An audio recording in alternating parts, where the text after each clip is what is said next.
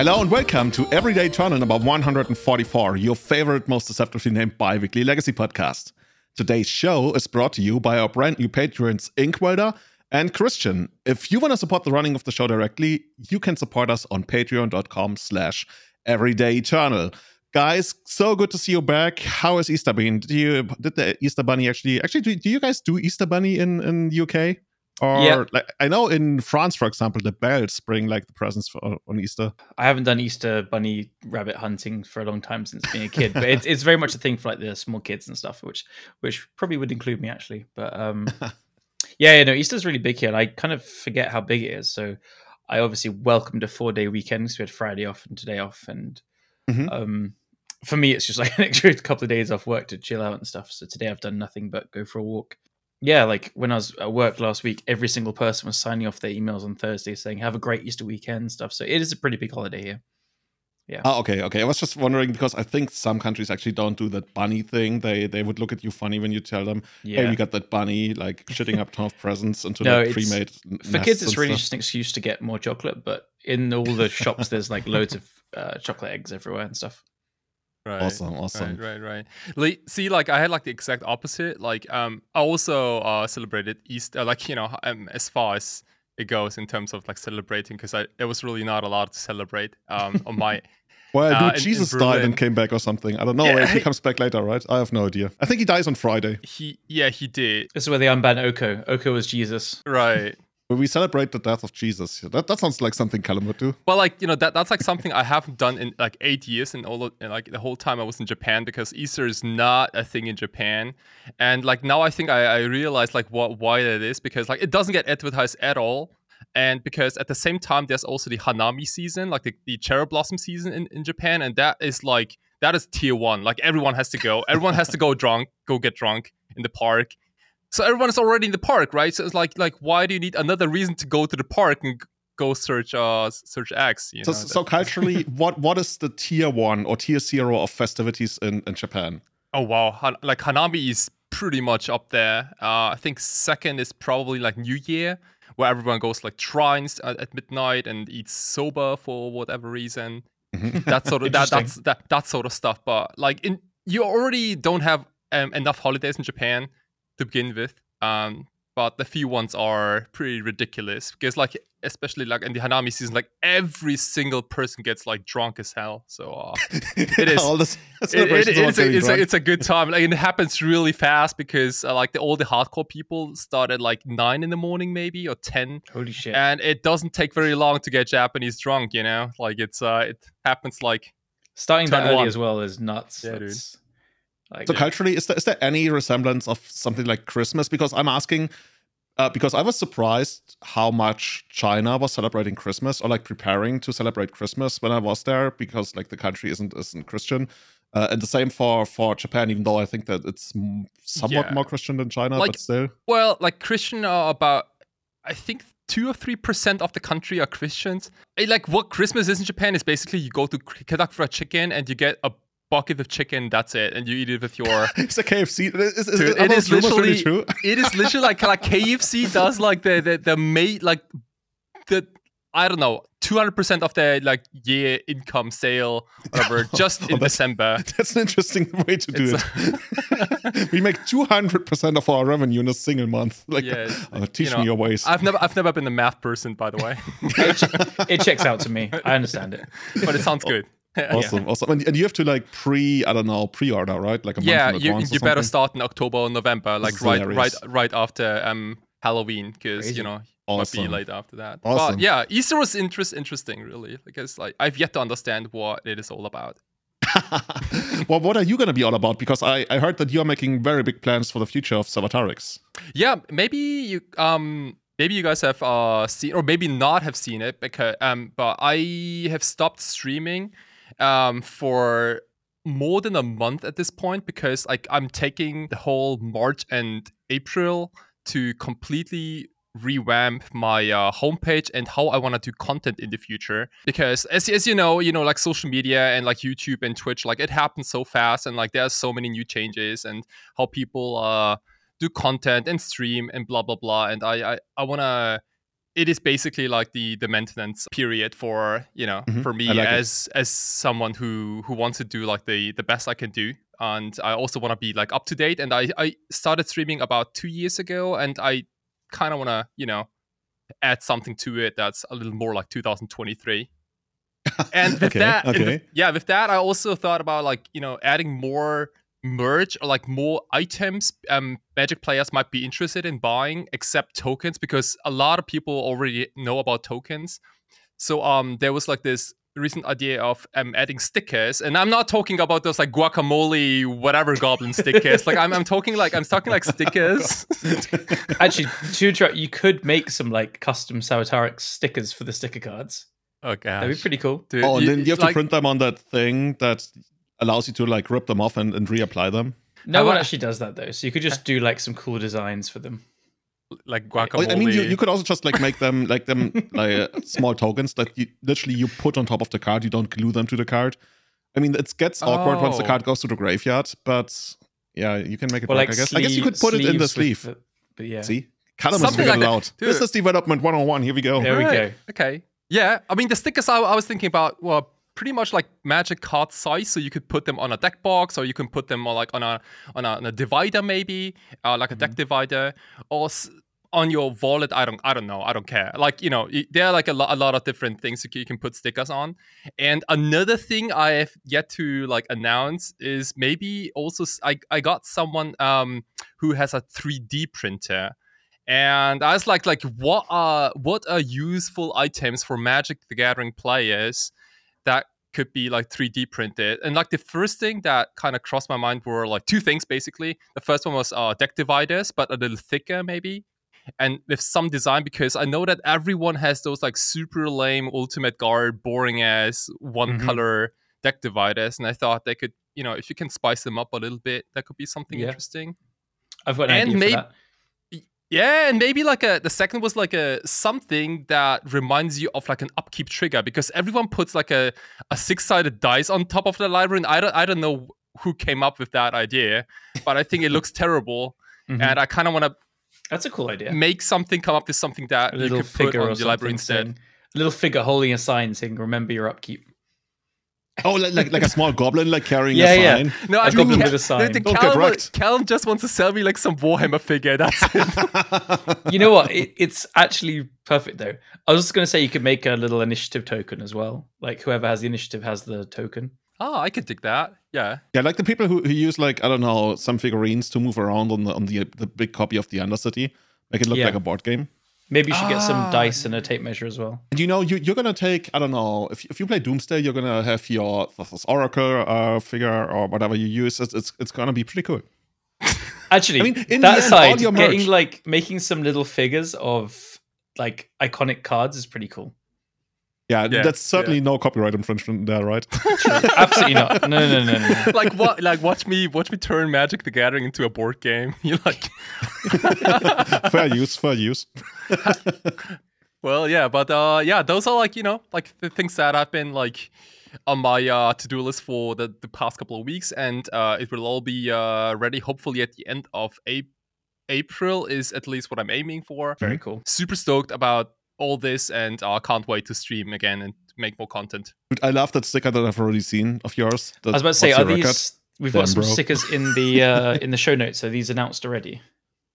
Uh, not yet. Uh, no, Oh. well, actually, I, I posted them on Twitter just really quick, um, to just to see like what the reactions are, Mhm. and like yeah, like this the one on the on the on the left on the, on the right that's actually an alteration. I think as a sketch I did for for someone um like as a goblin token for Fable of the Mirror Breaker, and I used that as part of a meme. I've oh, never, tell I've- us I've- more about the I mean, like, I've. I've, I've, I've never, I've never used my art as a meme, but I thought, you know, might as well like give it a shot. Uh, so like it, like you know, at a at a at a tournament, like you always go like, you know, oh, dude, what's your record? What's your record, right? Uh, between the rounds, and then I No, no matter what a- you know, you know, explaining the joke rarely ever like makes it better. okay, good. I, I'm gonna keep my mouth shut. I need. Can, can you design me like a little token or like a 3D printed thing saying, "Please don't tell me your record. I, I don't need to know your story from your last game." Oh, I like that too. Yeah, like a mute button or something. Yeah, yeah, yeah. yeah. It's like Well, that's not as funny though. Something like that. I I really just like like- your mulligan one though. That's cool. There's a mulligan one. Oh, Oh, yeah, Oh, but I love not that like one. the Japanese characters. Right. But what does it actually say? Marigang.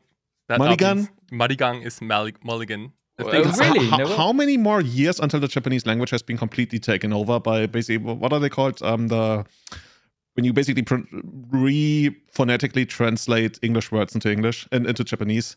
K- Is that katakana? Yeah, it's katakana. Yeah. That is Uh, katakana. You know, just give it forty, at least forty. Like, the, like the more stuff that gets invented, Oh, wow. the more katakana take over. I would guess. Oh yeah. Also, katakana is like considered the cool language in Japan Oh, is it? already. Yeah, it is. it's easy. It's international. Like people love it. Um, Makes me wonder whether it's actually easier for people to in Japan to learn English then. it should be, but you know, well, what's email? What's email in Japanese? And I'm not gonna bother you with war. meru. Oh, okay, okay, okay. you, you cut the e. Yeah. Awesome. So you're saying you're by by the end of April you're gonna probably be announcing all of your basically project. I don't know, Savatarix 2.0 or something, revamped Savatarix. pretty much pretty much that that's my that's my goal i, I hope i can uh, make it work i'm you know i'm like about to, like figuring out like where what's the best place to print playmats what's the best place to you know get something like 3d printed what are other items that no one has even, even thought about uh, that could be useful for magic the gathering stuff like that you know it's uh it's Bumper stickers for your car. stickers for your I think that's golf. really cool. I think accessories is like, especially for like eternal focus things, is a, an area to tap into. Like, I think these sound cool. Like, I want to get some stickers now. Yeah, you know what I like? I like that you don't make it like just Savatarix focused because I think that wears out at some point. But if you if you have some other content, right, like your your meme stickers or whatever you use, or something that actually has an application, I think that's gonna be a lot more interesting than just your your brand, right? Unless your brand gets so awesome and so big that people like it goes beyond your personality. It's just like the Savatarix lifestyle. Yeah, I want to Oh associate with that. okay yeah uh, what would I- Savatarix do? cool. yeah cool. what about you guys what happened in the Callum, uh, what have you been up to, dude? And also, I have a, lo- uh, I have a lot of questions, but you, you go first. a lot of questions. Okay. Um, I've been pretty good. Uh, been work has been pretty crazy the last couple like few weeks. We've just had like a major upgrade on our back end, which is really boring, but it's taken about 18 months and we just launched like a new back end and a new website last week. And it was like nothing properly works and we're all trying to work out as we go along. So it was a lot of working late and working hard and getting there early and stuff. So that's been taking up my time, but we had LLM yesterday, which is always fun. Um, this is the first one at a new venue, which um, I think is cool so far. A little bit of problems to start off, but it's not too bad. Uh, we had a really cool top eight. Uh, I was just going to shout it out quickly because it's very varied and very fun and actually pretty representative of Legacy.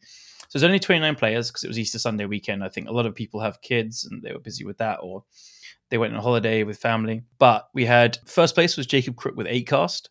Second place was Tom Durans with Cephalid Breakfast. Third was Chris Grimsey with Reanimator.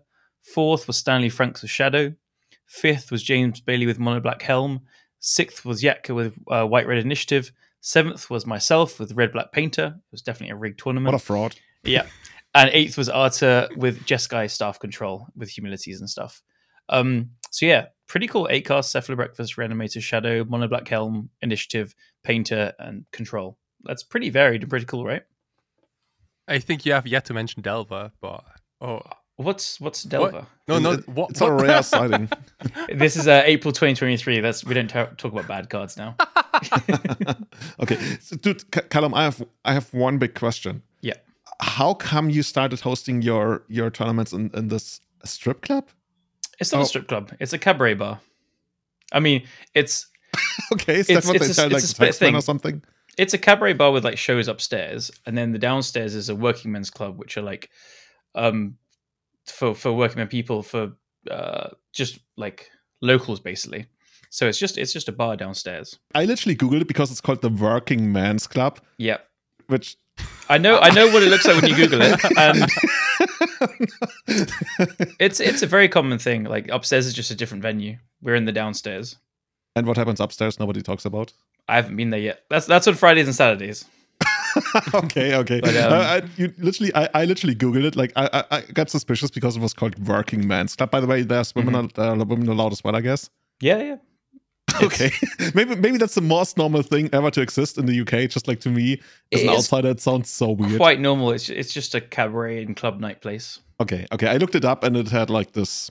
But the No, only thing missing was like a stripper pole. And, It's it's uh, not a strip like, this- club. It's uh just a this neon lighted heart on the stage, and I was like, "Oh, okay, interesting venue, man." I think you've just not heard of cabaret clubs. I, I, I have, I have, but it didn't say that. So it just like Okay. said Bethnal No, Green Working Men's Club. No, no, we're in the downstairs, which is like it's pretty old. The place, so it's very much like if you imagine like a nerd den, it is hundred percent a nerd den. Like uh, we we play Warhammer there every Wednesday as well. They do nights there, and this is the first time they're having a Magic tournament there. So they've Ah, okay, let me in. I've I've asked if I can use it and stuff. and you you switched there permanently? Not 100% yet. So basically, there's pros and cons to this place and the last place. The last place is a much nicer place. It's uh, run by a friend Nick and stuff, and he was getting too busy on Saturdays, so he asked me to move it to Sundays. And I really don't really want to do Sundays because I like to finish, like you know, I finish up at. I've got to always be there until the very end of the top eight and stuff. So finishing on Sundays sometimes at like 9 p.m. and then getting home and then get ready to go to work. I did, I didn't like that in the past, so I said no. I was looking for a new venue and then this one could only do Sundays as well, but it's like twice the size.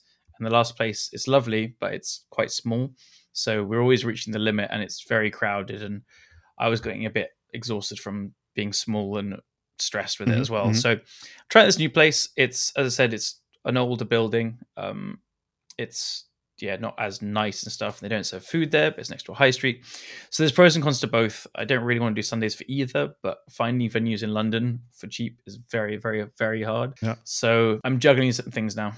Outgrowing your venue is a nice problem to have, I guess.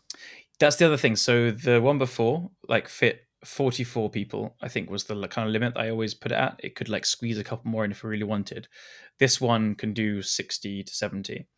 Okay, which is, okay. which is a really nice big jump. And we were pretty close to like we meet the 44 quite often, and then a wait list comes, and then it dwindles off. And we usually have around just under 44 because people on the wait list, you know, make other plans as you would, and then a few people drop on the day. Whereas if I can just release 60 or 70 tickets, like Mhm, everyone will be able to come, and I think they will get busier and stuff. And we're going to do an ELM qualifier there in a couple of months as well. So I just wanted more space for that. But it's I don't know. It's also 30 seconds from my house, which is nice. um, I, at the beginning, I was feeling like a little bit, uh, kind of feeling a little bit bad about it because I was like, okay, well, I'm obviously this is selfish, but actually, it was completely by coincidence. And if I'm running things every month and it's on Sundays, I kind of like being able to get home quickly. So no, if uh, anyone listening who attends them, it's um it's gonna be there for a while. I want to see how it fleshes out in a few months, but it's it's kind of open now to seeing where we where we go with it. Yeah. Cool. Cool. Yeah, I played in our local tournament as well. I played in the etc. that we hosted for April. We also had a lower turnout. We think that's probably because there was this big tournament. And like, like, don't even get me started. I have no idea how it works. It's like Pro Tour, regional qualifier, and whatever it is. But there were about a thousand people in Prague, in the Czech Republic. But we still managed to get like I think 29 or something. Like usually we get like 50-ish. Uh, but so that was a pretty good turnout still. Did Did you see the DreamHack thing streaming this weekend in America? Ah, in San Diego, right? Uh, I can't remember Yeah, where it was. pretty sure it's San Diego. Yeah. That was the equivalent of the European one in Prague, where like Yeah. the, the, I I could be wrong here because I was, but I was watching both. The top two get world invites, and the top sixteen got pro tour invites, Uh-huh, and there was a lot of money on the line. So all the players in Prague to play in the main thing, you had to win like a, a little qualifier, which Okay, is all over the place. But the, the thing that I'm still like not this thing is still smaller than a pro, like a smaller than a pro tour, but bigger than a pro tour qualifier, right? Yes, and arguably harder and harder than GP. Like it's probably equivalent to a GP day two. So every single person playing in the thing in Prague had qualified like a local qualifier. It's RCQ, I think, regional championship qualifier. Mhm. They're like the old PPTQs, I guess. But didn't they have like a thousand people in Prague? yeah. So every country is running lots of these RCQs. So a lot of people qualify for it. Okay, so it's one of those things. If you really want to qualify for, you probably can. Yes, yeah, I think so. There is Ah, quite a lot around, and some Okay. like this is where some discrepancy comes in. Some local ones are like 15 people. Uh, if you go to like the smaller towns and Mhm. stuff, Uh, But the online ones have like that. 400 people. So yeah, but okay. no, just so yeah, it's a pretty prestigious one. And the top two got world invites. It's pretty cool. Yeah, the world invite thing that's pretty big. And have they changed worlds to mean like the bigger. You, you, you know how in the past, for most of the time of Magic, uh, Magic's existence, Worlds was basically like the fifth Pro Tour, right? Yeah. Where you had like a couple hundred, maybe a thousand, I don't know, people, not probably not a thousand. And then we had this Worlds that was only like 16 people. Yeah. And now Worlds is going to be like, I guess, a couple hundred or I maybe don't less. know actually now. I think it's always been smaller than that. But But- Worlds, yeah, we, we had like Worlds, which was basically Pro Tour sized until like, Yeah. I don't know, 2000, whatever. Uh, and then we, we got Worlds, which was like 16 people. Cool. I have Uh, a feeling for- it's for smaller now. I have a feeling it's more like 30 something, 32, 40 something. Okay, okay. But I'm not sure. I'm guessing now. I can't remember. so anyway, anyway. yeah. Sorry. Yeah, yeah. Um. Uh, yeah, we, we played etc. I got uh, which place did I get? I think I got fourth. I don't really Mm-hmm. Top know how to count because we we give prizes after Swiss, but then we also play for the for the invitational invite, and a lot of people are already qualified for the invitational, so they just like drop out, and then everybody else plays. And I don't know, but what the so I, I got I got fourth. I dropped out. Uh, Nice. Had a lot of fun. Played black red painter. I think my only loss was to oh yeah we we called it right. Blue white red Jeskai humility staff control. Even though he only played Mm-hmm. a single copy of humility, so I guess I can't really call it that. But yeah, humility, dude. You you called it on the last episode. Humility just drags painter, right? Yeah. I played against that deck in my uh in LLM yesterday, but I managed to just like get under the combo both times. Like Oh, get okay, un- yeah, get under works, humility. But Yeah. it, it's if a humility hits the board and you don't have a painter in play already, then Mhm. yeah, you're screwed. Yeah, that's I- the I- difference, right? If you already have it in play and then you find the Grindstone kill them, that works. But if you Yeah. find a painter later on, it's basically like dress down. Yeah. I've even said like in the Discord today, I was like, maybe we play Feed the Swarm, which sucks. But Oh, is that the the, the, the Oh, black dude. enchantment That- remover spell? That that's like the only black yeah enchantment removal spell. but Like, we're playing dude, black like- and red, the colors with the worst enchantment. Man, like Rak- Rakdos sucks really. like Yeah. in that regard. Damn. I think I'd almost rather run something like Chaos Warp. I don't know. Chaos Warp, or just like splash for a wear tear or rip apart. But yeah, tear, that's just like yeah, not not what, what would that be? Chant? Oh no, no, I I- I will never be found playing a chant deck. I mean, Rakdos is already, already hard. Like Mardu would probably be the worst, but um, you you know never catch me playing a chant I deck technically anymore. played Jund Painter. I have a Haywire Mite, Oh yeah, yeah, I saw that. but that doesn't work against humility as well. I love those cha- uh, this chaos warp though. 'cause, Like it, I've always had a sweet spot for uh, for chaos warp because it was like the fifth or sixth removal in like a deck called next level threshold back in the day.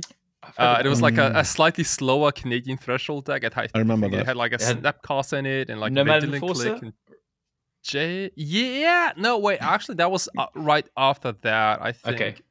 It was like, but basically, like you cut all the little monkeys and then you add like Grim Lavamancers and like. Did you have Serve Temptation, or is that next level? Blue? Yeah, no, no, no, no. Like the early versions, it had like a copy or two, sweet. and like in, in those decks, like like Rock was just there was no Swords to Plowshares ish card like right after Lightning Bolt. Chain Lightning was terrible, Yeah, and uh, you know people still play Rushing River and stuff like that. and Oh, I yeah. think like Chaos Warp just kind of made it fit because mm-hmm. there were a lot of spell based decks also back in the day where Chaos Warp was.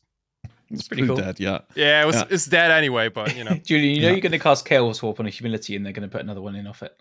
Well, uh, ding ding but- ding ding ding ding. Or like you a- or like know a what? They play like brainstorm and response. You're like, oh shit, here we go. yeah, yeah. So yeah, um, got got fourth place in that, and I also got another top eight. uh, Was it top eight or top four? I think it was actually a top four. I don't remember. Uh, was it? Yeah, it was a top four in Nice. the Sunday Legacy Challenge. So on three the challenges in a row? crushing. Holy shit. Well, not so much now, but yeah, for, for quite a while, for like the earlier half of the month, I did. Uh, I did Mm-hmm. really well with Painter, like basically top 80 everything I entered. Uh, but I guess it's easier if you enter 29 people tournament. Yeah, the challenges. But this weekend, I got crushed. I think like I've never been crushed before when I played both challenges in the weekend because I entered both challenges and I ended up dropping both challenges. And I'm not sure that has actually ever happened to me. Where I pl- like Mm. I'm usually the kind of guy I play it out because you know if, if you do reasonably well, you, you still get your entry back, which when you think about is 300 tickets. Uh, yeah, I wish 300 player tickets. points, which is like I don't know, 25 dollars or something. And and you feel like okay, well, I mean, I got the experience and maybe I got better and, and everything, and I got my money back. No, I literally burned 600 player points, which is like whoa, dude. And it wasn't even close. Like I got crushed left and right, completely destroyed to add to that, I usually like uh, I don't know. I've been super deep into Warcraft three again. Like I've, I've I'm watching so much Warcraft three. It's not even funny anymore. Like it's probably an addiction actually. so I, I was playing like all these tournaments, like watching Warcraft three on the side and, and making stupidest mistakes. But I mean, yeah, uh, part of that was also I just like didn't play well. Even giants bleed. I had I went one two drop like last Sunday, and I I could have obviously played on. I just felt like uh, I was playing badly. I was watching something. Something was going on. Good. I was watching I- something, and I yeah. made like three or four misplays to just lose the first two rounds. I was like, I'm playing so bad. I'm so distracted. I'm just gonna cut it off there. Done. okay, like I was in the very same challenge, and I started Mhm. O2, and I just, you know, I had like nothing else to do anyway. Like, you know, I, I was in the middle of like doing something on p- my PC, so I just kept Mhm. going and uh, O2 into five and two. You know, Hell like some- yeah. sometimes those things happen, and uh, it felt it felt really good, ex- especially because like the the two losses were against quote unquote good matchups. I played Doomsday and I lost to like Naya Depths and like some Maverick deck, I think. Oh shit! And then I and then I crushed Delver ref, left and right, and I was like, dude, like what the hell am I doing? the world is flipped on its head. okay, so if you tell me you started 0 and 2 and you finished 5 and 2, that has like 17th place written all over it for me. Uh, yeah, something like I was in the top 32, I think. Yeah, I was gonna say like ex- right outside top 16. I barely didn't make it to the top 16. Like I had like the the worst uh tiebreakers possible, but Oh, cool. Awesome. Damn. Awesome. Cool. Yeah, so that was it from our side. Uh, what we are going to talk about today is our Legacy 3x3, which uh, I I guess, at least for Callum and me, uh, we're, we're going to get to Kai in a moment. Kai, Kai didn't really understand the, the challenge, but The um, we, we'll make it work.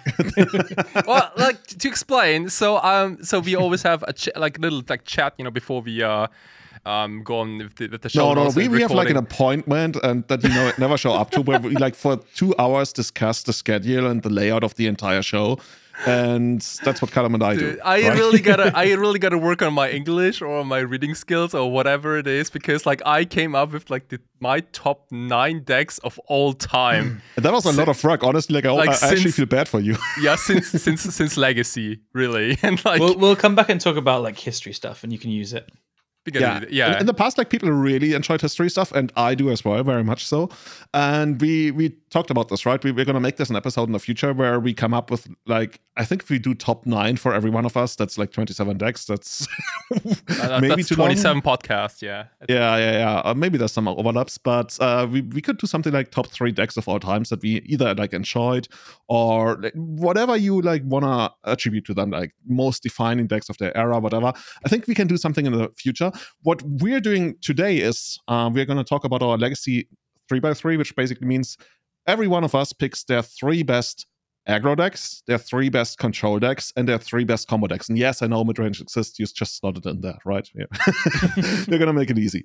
Uh, Okay. But before that, I quickly want to go over two decks that actually jumped out to me because we had a couple of tournaments, right? Uh, as we usually do, the Showcase Challenge qualifier and a couple of challenges. And one deck I want to talk about comes to us from Hank the Obese.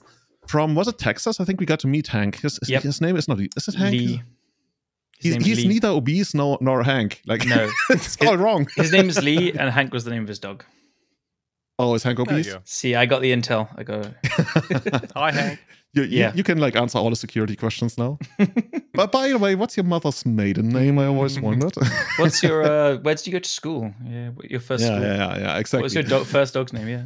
Oh, we got that now. So, so how would you describe this deck? I, I would say this is basically a redirector combo inside a Helm of Obedience, Dauthi White Mhm. Walker Leyline deck. Uh, yeah. So it's Oh, wait, th- that was that was not a name. That was an explanation of what the deck does. True, Yeah, true. but- but, you know these, these these these decks have been around forever, and they never really had proper names. Uh, and they have like very different iterations. like, I, of dude, it, it's Ors of Control. Like what? Like This is? Control? Famous I- dude, control it- deck with like Dark Ritual. Well, it has one sudden edict. Okay, that's such an ugly sentence. Balls of control. Oh. Dude, it plays Kaya. Like well, a six. It's a, like a six or seven mana planeswalker, right? Yeah, Like, Kaya it's- is insane. Like, actually, I, I, I Mm-hmm. literally had to read up Kaya because I didn't know what she does, and I was like, "Oh, is this like the three mana Kaya, like Ghost something?" no, this is Intangible Slayer, and Intangible Slayer basically does everything. I think Mm-hmm. for zero, it draws you two cards, and then you you get to destroy something and make a copy of it for minus. And for plus, like everybody loses three life and you gain three life, which is easily the best ability, right? That's how it Mhm. works. Yeah. but yeah, yeah, this is. Um, do, you want, do you want to like read through the deck list because it's pretty out there. It's pretty different. Yeah, yeah. I, I, I guess we can do that. We have three copies of Helm of Obedience, four Arena Rector, two Opposition Agent, four Dauthi Voidwalker, four Grief, four Leyline of the Void, four Dark Ritual, a single copy of Sudden Edict, Uh, Love- then a pretty that. straight up mana base that has two Phyrexian Tower and two Cavern of Souls, one Ugin, the Spirit Dragon, three Karn, the Great Creator, one Kaya, Intangible Slayer, four copies of Cabal Therapy, and three copies of Reanimate. Oh, Reanimate is a spicy one as well, I guess. So like the combo that Lee has been pushing, which I think he f- he played, uh, or he he played a bit of Shadow after because he was friends with Joe Brennan, who came second at Four Seasons with uh, the Shadow list with like Griefs and then Reanimates, and he's just been like pushing Grief Reanimate. It's like that's such a strong play pattern. Mhm. So Oh, I yeah. think it was it was picked up from Shadow to like help fight initiative. So you like you know take their initiative creatures or the removal, and then you have this menace creature on board to help fight it. Um, initiative is still around in the, in the metagame, but I think people are realizing that that play pattern and that kind of combo synergy of cards is just very very good anyway. Especially also when you play like your own discard spells, you have Cabal Therapy. You can sometimes take a creature and then reanimate that as well. Reanimate is just showing to be a pretty solid card, and it was like almost there. You could almost play it in some decks, but now having this grief synergy is really strong. So he's been pushing that, and I, I can say I cannot say it later now, but this was on my short list of like best combo decks in the format. I oh, think was it's- it? I think it's very it's kind of very funny how it still doesn't have a name, but it's already there. Yeah. like Rector like- Scam. Rector Scam? Yeah, ca- so, yeah, Yeah, something like that. There's yeah. a there's a modern deck that's kind of kind of similar to this. Yeah, What I, what I like about like those reanimates is that like oh, not only is it busted with grief, it also goes kind of well with Dou- Dauthi Voidwalker, I think, because like you can like kind of rebuy stuff. And Mhm. I, I'm not an, a Dauthi Voidwalker expert, but I believe the ca- uh, the cards um keep those uh, void counters on them. You mean I if think- Voidwalker dies and then comes back? Yeah. Yeah, Yeah, yeah, yeah. I believe so. You- you can use Mhm. future Voidwalkers to cast spells exiled with initial Voidwalkers. yeah. That's pretty works. awesome. That's Yeah, pretty yeah. awesome. Yeah. I guess it's also another way to get back to Arena Rector, and then you can sacrifice it straight away to Cabal Therapy without Yeah, them being can- able to sort yeah, the like if, it. like if Kaya is not enough, you can also get Ugin in addition. Like- I've played against this a couple of times, and they get Ugin usually. Uh, it's it's pretty powerful if you get it into play. Um, this deck is also abusing the best card in the format, Ancient Tomb, like, which Pretty is another strong. sign of strength. And Like this has I'm Dark Ritual Ancient disagree. Tomb. Not going to disagree. Sure. Like we talked about how people might actually start uh, discussing banning Ancient Tomb in the future, and I've already seen the first instances of that happening. Right? I've I, I, I think I copied some messages to you that that I received and that I saw on Twitter. Uh, Mhm. I just want to put it out there. If we actually end up, I mean, now I'm creating the quote unquote hype. No, I guess I shouldn't No, do that. It's like a it won't self fulfilling prophecy. Uh, Callum is already like scared, dude. Last Nope, night, don't nope, talk nope. about this. Nah, dude. I like you know not gonna worry about like we're gonna we're gonna go over to like Crystal Vein or something. You know, it's gonna it's gonna be yeah, that's perfect. It's yeah, be maybe same, a better dude, card. Same thing, same thing. You know, Crystal Vein kind of like it's a card that's sitting there on the side, and it looks back in like 2006, and it looks at City of Traders and Ancient Tomb, and it's like, guys, we used to hang. What happened? like, yeah, when mud just was dropped off, man. no. Sorry, we're we're too good for you now, or rather, you've always been bad, but now it's it's not even like close. Dude, I feel sorry for Crystal Vein. That's like pretty cool art. it's it's cool art. It's just bad. Like uh, a friend of mine, Ren, was playing Painter yesterday at LM, and they I saw them casting stuff off it, and then like have to sack it to play a Fable turn two rather than be a city because they don't have cities. And I was like, oh, that's so much worse. You don't. I mean, get the they mana the eventually have next to sack it anyway. like, what's the difference? Yeah, but you, but it adds two mana rather than four or six. Like Yeah, yeah. it's You know, one of my difference. Dude, favorite I'm joking. patterns- I think this card legitimately sucks. Okay. Yeah. yeah. You know, one of my favorite patterns when when I feel like a bad opening that's somewhat reliant on City of Traders, I like going turn one Fable, they count it, and then you can still go turn uh go turn two second Fable with Mhm. the city into into Mountain, which Yeah. I mean. It's not one of the best openings we have, but it, it still like puts so much pressure on the opponent. That's and still I, I added like that. twice as much mana as the Crystal Vein. Yeah, but Crystal Vein is like, yeah, but I, I go like long. Ah, it's like okay, Yeah. whatever. You Mm. know, sometimes going long is too long. cool. Back to this deck that doesn't go long because it's uh, scamming. I, I I think it's good, and I think people should try it. Like it's like Dark Ritual and Ancient Tomb are insanely busted cards, and then you're playing these new good payoffs. Like the the Leyline Helm combo started to you know pick up in this mono black combo deck, and this is just a different variation of that. And I don't know, Arena Rector is proven Yeah. to be pretty good. Like it's not a Yeah. meme. Uh, It's strong. like Kaya also seems pretty castable. Like at Mm-hmm. some point, I think. Like you know, maybe on Yeah. turn. I don't know. Before you flutter completely. Like Well, it- isn't isn't Kaya like insanely much mana, dude? I, I'm not so sure about Seven, that. But it's like, if seven. you're you know, it's just seven. But you have ancient tombs, tombs, and you know. and stuff. Yeah. Yeah, but you you can only like use s- s- like three colorless mana for Kaya. I mean, she she has like the most We- insane mana requirements. I'm actually gonna look her up. It's it's we white, got- white, black, black three. Yeah, Yeah, come on, come on, come on. How often are we It's casting possible. this? It's it's possible. That's all Kai's saying. Of course. I I, mean, mean, we're also. I yeah, think we are more likely to cast Ugin than we will cast Kaya. I mean, that's why we have three scrublands. Like every ki- time I, s- every time I see multiple scrublands, you know, it kind of makes me happy because I, I think a lot of people have scrublands at home. I was, Yeah, I was gonna say, like, I, I, are you trying to sell some scrublands right now, or what's going on? Dude, I Scrubs literally for only, sale. Scrubs for sale. I only own like one scrubland. I'm dude, I'm, I'm so happy every time I can like finally use it because I think like scrubland legitimately sucks. I remember power like a land. year ago or something on stream, you, you had this challenge where you were like, oh, if I have 5 0 with this Doomsday deck list, then I have to buy a f- uh, foreign black bordered scrubland. Is yeah, that one? That, that was a that was a Esper Esper Doomsday deck. I It's think. this of- scam by Max. Yeah. Oh man. Man. well, that was a good Uh. stream, but yeah, now I got it, and I've actually never used it in paper. It'll come. Maybe you'll play uh, Oh, Esper God. Vile at some point. Oh yeah. And speaking of another ancient tomb deck, we have Killabee, who won the most recent Legacy Challenge this Sunday with uh, what, what do we actually call Killabee's deck? It has been around for a while, right? The Riddler, is it that? The Riddler, yeah. yeah. Yeah.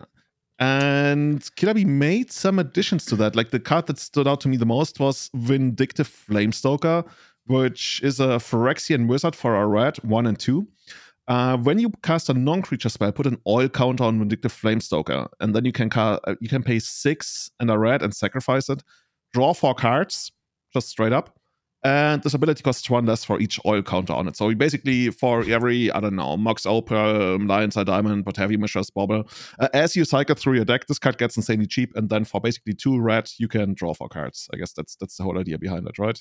Yeah, I mean, Mhm. you only forgot that you have to discard your ha- hand first before you draw anything. Oh yeah, you, you like this deck, like you you just like you put it all out there.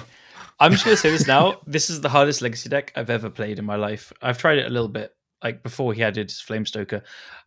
Killabee is, if you're listening, dude, you're you're nuts. Like he wins so much with this deck, and this is his first challenge win, but he's come second quite a lot. And he seems like he's he's the only person that can do it. Like, look at these one ofs and two ofs. Like, it's dude. mental. The one of Mycosynth Gardens, a Cyborg Surge No, Slaughter Pacts, a Haywire Mite, an It's like a Oxford one of and Gonus in the main deck. It's like he's played it so much, it all makes sense to him. I've tried it, and genuinely, this deck is so hard. Like sometimes you get the herp derp like Echo with construct uh, with uh, containment constructs. But playing against hate with this deck is so tough, and I don't know. He's beaten my hate a bunch of times. It's, I, I just, it's too hard for me. So what, what are we actually doing with Surge Node? Because I looked it up because I thought maybe it's a different card. No, but it's the the one mana artifact that allows you to put charge counter on target artifacts. Uh, what are we doing with that? Uh, Bear with me. Let's have a look. um, Because I was like, am I misremembering Like- what the card does or something? I yeah, I mean, it up do as you like you, what people did in modern was at least to put it on like Everflowing Chalice and like other Oh, to, to get more mana rocks, you know, to to to net more mana. Oh, I just worked it out. Can you guys work it out? Wait, Okay, give me a shit. second. Uh, it's not related to Urza Saga, right?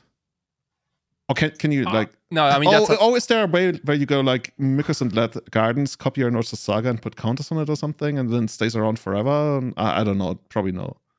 Like I'm, I'm only coming up with like total bullshit, bullshit here. Okay, I I I've just worked it out. I think, and I just need to check a card. Uh, uh, uh. So I think it's his way. To, you can find it off Saga, and then you can put a charge counter on Chalice of the Void. oh, and, and like because Chalice of the Void on zero is so good against you, Yeah, and then you put it on. Oh my god, this is Throne of Geth or whatever it's called all along Yeah. again. but you can get it with- Wait, um, w- Oh, this where is- the- this is where the- where the- amazing. Where the hell do you see, do you guys see Chalice of the Void? no, no, no, on opponent's. No, for ones. the opponent's Chalice of the Void. Oh Like, you know- gosh! Oh gosh! Oh, Killer like, Bee is dude, blowing that- our minds while we're like live on air. oh gosh! I mean, Killabee has been doing that to me as, as well. I, I remember losing to Killabee uh, when he got Grindstone. He's got one of. Cyborg Grindstone just to Which get literally does Painter. nothing other than like killing paint out of nowhere. I guess you could mill yourself to find uh, extra copies of Echo of Eons, but like 99.9% is, is just like killing, randomly killing. Right, right. I just need to. Bravestone. I, just need to read out his sideboard because it's just wild and it's so beautifully weird one grindstone, one cabal therapy, one defense grid, one empty the warrens, one silence, four Leyline of the Void, one Tormod's Crypt, one chain of vapor, one surge node, two slaughter pact, and one haywire mite. Just like the one of cabal therapy, you- I you just know- don't get. that. It is, It's it is amazing. so janky. Holy shit. But I saw Kai, I saw him stream playing- against uh, Arkan, and the the therapy he hit triple swords to plowshares, then went off with same construct. you know, Kai, you, you're Yeah. planning the future of Savatarix. I think you should have a some kind of quiz show live on air or something where you show like you have contestants, right? And you show them a sideboard and they have to guess which deck it belongs to, which deck archetype. Because if you show somebody this sideboard, first of all, they're gonna say, okay, this is the worst card and wishboard I've ever seen. And then they, they look through the rest and they have no idea what's going on. Yeah, because that's that- how I feel. that- that's not even the Karn. Like I, I would probably like if I displayed this sideboard, it would probably give me like an error message or something. You know, like this is Are you sure, Mr. Savatarix? this Yeah, is okay. insane. Like what is that? Yeah, that's one of Cabal Therapy, and there's I think there's no way to check your opponent's hand either. There's also like a one of Silence. Like what the hell is that? You know what I like? I, I almost like the idea of just like having chemotherapy in there because the deck usually can go through the entire deck if once it goes off, and so every one of you put in there is is going to be a way to eventually, you know, I don't know, you hit their Mindbreak Trap or something. Oh, dude, it's technically a four off, dude. Like that's like giga brain. Like, like the you know, like the sideboard. It feels more like a sixty card sideboard because like you're gonna you draw look at all it- your cards anyway. There all the stuff that either well. can be found of Saga or is something that you want to find in a very late game when when you cycle through your entire deck and you want to disable that one thing they could have and and then you just kill them. Mhm. You can Mhm. entomb for the therapy as well. I mean, I'll do the next one. Uh oh, uh oh. You know, like like if, when I see a sideboard like this, like from the other side of the table, like it must be so ridiculously hard to to sideboard against this deck if you like don't know how they're gonna fight against you in, in post sideboard games. Yeah. Yeah, yeah, that's when you randomly get killed by Grindstone when he passes Painter. And uh, actually, I didn't even get killed by Grindstone one game. I literally had to blast my own Painter. You gotta do what you gotta do. yeah, yeah. I, I mean, yeah, In the future you'll blast their saga, I guess. yeah. If I knew, I, actually, I literally could have done that and I didn't. And Yeah, no, yeah. looking back, I mean, No. I mean, I, I keep saying this, but when you make mistakes in Magic Online, it's so great because you don't make them again. I mean, Yeah. also it's the same when you do it in paper, but historically, like the big paper events up more. But now, when you think about it, like the, the amount of money I guess you can earn is over the entire year. Thinking about every weekend can actually bigger on Magic Online. But anyway, yeah, Yeah. If anyone's a fan of LED, like and doing really broken things with LED, this deck may just be the best LED deck in the Yeah. format. whoa, It- best LED deck, maybe even best Ancient Tomb deck. Not Okay, interesting. let, us approach it from this side. H- how do we hate this shit other than Null Rod? Uh, Collector Ouphe. Oh, okay, same card. I mean, dude, Technically correct. um, okay, you got me. Narset and Hullbreacher are very good against it because Dawn they're of trying to Amethyst, I guess. a lot. Uh, it stops the Riddlesmith and Echo. Yeah, yeah. Okay, So- okay, okay. We we if it needs to be fought at some point in the distant future, we will have at least the Yeah. technology to do that. Um, it's worth noting like the the creatures are better. Like Narset is good, but it's much weaker because the constructs from sagas can attack it, and you do have like Riddlesmiths and constructs to play and attack as well. It's so many matches I actually lost to that deck were literally just Saga beatdown. Their Like constructs. I, I are had like all the everything I needed, like protection, thorns, what have you, and they would Mhm. just like go Saga, Saga, hit you for seven, hit you for seven. Uh, It's it's, It's over. absolutely legit. Like their deck is twenty seven artifacts. Um, so yeah, their constructs are really big. you know, I'm, I might actually need to redo my, my legacy three by three. but no, no, no, I got it here. I got it here. no, So both, should we move into that? Yeah, just Yeah. yeah. both these decks are very good. And again, like if you want to kill your brain, try try playing some Killabee Riddler. Yeah. I mean, Awesome. like, if, so if if you put like those two decks, like the the Scrubland Helm of Obedience Kaya deck and this Riddlesmith deck to the test, like you know, one versus one, like who would win? My money's on uh, Riddler. It's just faster. I can kill. 10 Yeah, yeah, definitely, definitely. You know what I would love to do? I would love to take these deck lists and travel back in time like 17 years and go to people and be like, "Hey, this is what you're gonna be doing in Legacy in the future." I mean, the the arena director deck at least makes some sense until you you see the planeswalkers and you're like, "Dude, what the fuck is happening there?" And you see like Yeah. the flip They'll be able to everything. work out like because from Academy Rector they'll be like, oh okay, so Arena Rector is just a newer one, but the Riddler is That is nuts. just yeah, Yeah. yeah. Like you know, go to like anyone who played with like Rock's Warmonk and go like, you know, this is the future. Like, oh, I can block Riddlesmith. Yeah, sure. You can. cool, cool. So yeah, for anybody who doesn't know, basically a, a three by threes, you you pick nine things and you just arrange them in some kind of order. Sometimes people do it by like favorite, whatever. Our categories are going to be first, second, and third. Inside best aggro, best control, and best combo. And I'm going to start out on the best aggro deck of the format, guys. And dun, dun, dun. as a disclaimer, the other, like Kai and Callum, they don't know what I picked, and neither of us actually knows what the other picked. And Kai hasn't even picked something yet because he didn't understand the assignment. Sorry. uh, we're, maybe we're going to hire some assistant for Kai. is, is, is, your girlfriend looking for a job or something? it's like, okay. anyway, so the best aggro deck in the format that I have picked right now. Actually, should should we go three, two, one? Actually, let's let's start from the bottom. It sounds better. Okay. Um, number three, and that's actually probably like the one surprise, and maybe I'm biased because I get completely utterly destroyed by it lately, and that's actually. sorry, I don't want to say it. Go on. What did you get destroyed by? um, the the Rhino Cascade Crush deck. that deck's good. That deck is good. Oh. Um, it's so aggressive. Like when it's you lost, insane, right? When you lost so recently, I was watching the other side stream from Arkan, and or maybe I think you won that one. But, but I, I, won once against Arkan. I lost the other time against Arkan. Yeah. Okay, okay. It's basically free spells are strong. So you're playing three mana, uh, like get eight or ten power, and then you're backing up with Force of Will, Endurance, Fury, and you have Leyline Binding. It's pretty good. Good card. Like the mana is bad, but god damn, it has fast mana with eight Spirit Guides as well. It's it's a really good choice actually. I forgot about that deck. That's a good choice. Honestly, the one thing I don't understand about the deck is why it's playing like one or two copies of Uro all the time. If I was playing the deck, I would literally side that out all the time. Almost. I completely agree. Uro seems terrible. yeah, okay. way too deadly. Yeah. yeah. I mean, it, uh, pitch, it pitches to like a lot of things, but mm-hmm. like again, yeah. This is that's not an Uro deck. I like the, the to... core kind of reminds me of the old Hypergenesis deck of, of some sort, even though this is not a combo deck by any means. But mm-hmm. you know, like um, it had like back in the day, it had a lot of like those like weird comes into tap with like two counters type of lands. Yeah, I don't even know how they're called. Yeah. yeah. And then you do something on turn two or yeah. turn three. Vendilion cliques were also in there as our protection spells, I think. Yeah, I remember that. I want to see if this works with natural order as well, because Atraxa is just good with all these free stuff you uh, get. But how, how do you like get cheap creatures into play first to sacrifice? Dryad Arbor or Shardless Agent? Uh, yeah, Shardless Agent I guess that works. Um, the other thing I'm not too big of like you, what what I like about this deck, what I really really like is it's like Kai, uh, like Kai mentioned it. You you take the the original idea, the, the shell, the strategy of Hypergenesis, and then you shave off a lot of the ceiling, and mm. then you add that on the bottom as as well, I guess, uh, floor for the deck because all of a sudden, like you're you're much more compressed. Like your your highs are not going to be as high. But what it still produces is that the trample, right? The trample, the eight power trample on like something like turn two, that's still good enough. And you don't need the super high end stuff. I mean, you might mm-hmm. still sometimes lose with that, but holy shit, the trample is so annoying. There it were is. so many games where I felt like, oh, if these didn't have trample, I could easily steal this game by like jump blocking once or twice.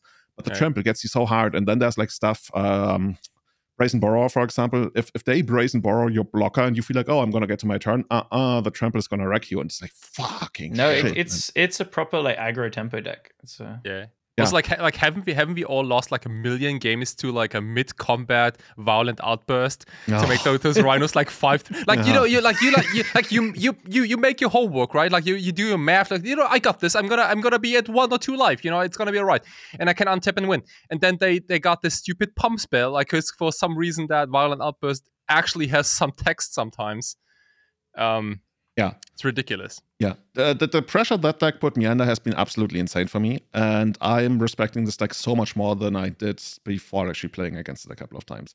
So mm-hmm. to the point where I actually might want to play it. Uh, I, I, just love like aggro control, com, control-ish. Well, there's not too much control elements, but the pitch spells, yeah. It also just works so well with like, because your cascade spells are all rug colors, you get to play these like pitch elementals as well. Like Fury, Endurance are just very good as well and like endurance you can totally cast in the deck. You have and then your eight spirit guides are in red and green as well so they it all kind of ties together pretty nicely. Yeah i've oh, seen yeah.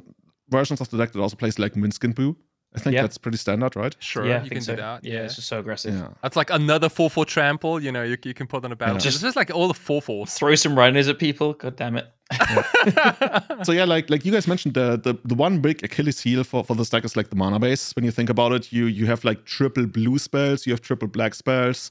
Uh, everything is all over the place. I think you also have like triple green spells in uh, in endurance. I guess you can like You mean evoke double? that, but still. Double I've- probably. You said triple black. I think. it Let's say play- triple. No, I mean like double. Like everything Yeah, is double. Yeah. Like you have so many double spells, and then I, I Mhm. saw some- some people play like basic lands and even like splash white for something. Like, dude, like the It green plays is out white for control. leyline binding, which makes sense to me. But I mean, I think you just accept that your mana mana's bad, and you're you're going to put them under so much pressure that you hope that you get under their mana disruption. I think. Okay, okay. Well, yeah. Uh, my impression has been that the, the times when I managed to beat the deck, that was usually when they weren't able to cast like Brotherhood's End or whatever have Mhm. they, they have, and that's just like the end of them. so yeah, that's my th- uh, third place deck. Second place deck. Uh, I want to say White Red Initiative has actually won the initiative for us, and it's better than uh, Red Green Initiative. very much so. I've been very much crushed by the deck over the last week or two to the point where I picked it up and played it myself, got a 5 and 0 and a couple of like 4 ones, 3 twos and stuff. I've been pretty impressed with the deck. I don't know how to actually properly build it, whether you want to go a little more into red by having like Fable and, and that kind of stuff, or whether you only want the Caves of Chaos Adventurer and everything else is like pure white. Uh, I, I literally don't know, but I both versions that- I've seen in action and they have been really good. I think without Fable and what you just said, with just splashing for Spirit Guide and uh, Caves Adventure, I think Mm-hmm, because I think the the most important card in the deck is is Cavern essentially, and then you build around that. And Fable just doesn't work when you're supporting Cavern very well. Yeah, I, I played the version with Fable for a little bit, and it felt awkward at times. Like the big upside was that you you had a turn one play more often uh, Mhm. in uh, in having like the three drop. That's like pretty good on on the first turn. But on the other hand, the yeah, like I want to say like more than half of my losses were to due to the mana just not working out. Yeah, I could see that definitely. Yeah. But yeah, good choice. The deck is great. I think there was two or three in the challenge top eight yesterday. What? Uh, okay, There was one. I only saw the deck that what's his name like Psychotalk underscore posted. Yeah, And I copied that list of the Fables. And I think Matt Brown also did really well with uh, a version that was a lot Brown lighter on the red splash. yesterday as well. Yeah, so there was two in the top eight plus a interesting mono white version. So there was a mono white version with Chancellor of the Annex Thraben and Esper Sentinels and like even Timeless Dragon, but it has four Seasoned Dungeoneer, four Touch of the Spirit Realm and stuff.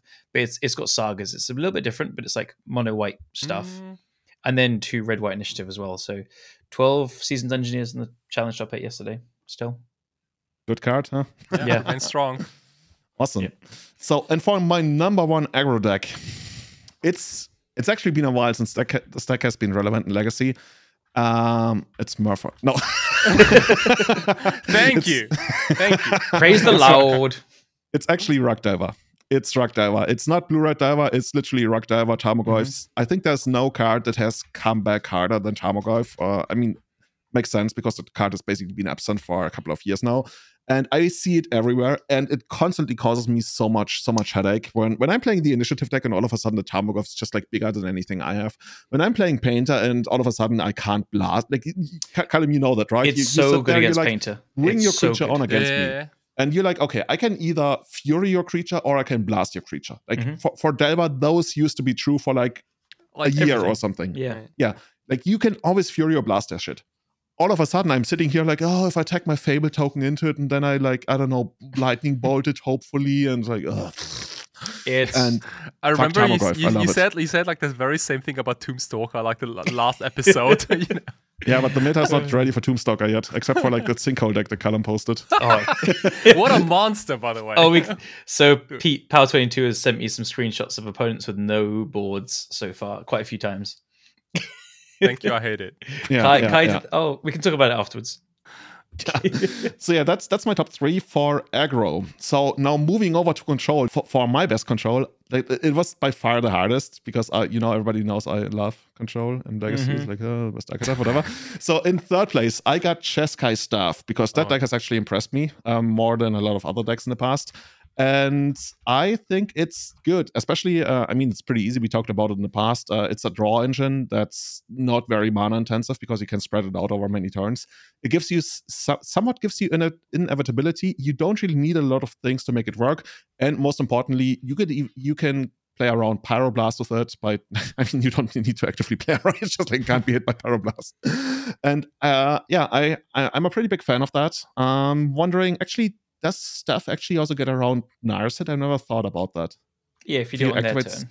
Yeah, you activate it on that, but it doesn't work against Hull Breacher, right? No. It does. Hull breach is like only your draw step. That's what Oh, no, only so thing it's dude. That's Okay, that's okay. a real police. Yeah. Narset is one Yeah, per turn. that deck's Yeah. also known to play like a single copy of Humility, which uh, is really good. I mean, against Initiative, it's kind of hard to make it work, uh, but once you do, I guess uh, you can make it work. I think, I think they're playing two humility as well. It's Oh, are they up to two now? Oh I shit, think man. so. I'm not like they're changing a bit, but uh, who Who I played against yesterday in LLM, they had two main decks. Powers that be. Yeah, yeah. So yeah, that's that's my third place deck. Second place deck, I guess it's kind of the same, and I hate including it, but I mean it has put up results and it seems really good right now. It's the at least it seems really good right now. I don't want to say it's really good, but I, I have to give credit. where Don't say credit's the Narset days I'm doing Jeskai pile. Well, that's what it says in my notes here. Oh, how is how is that a control deck, dude?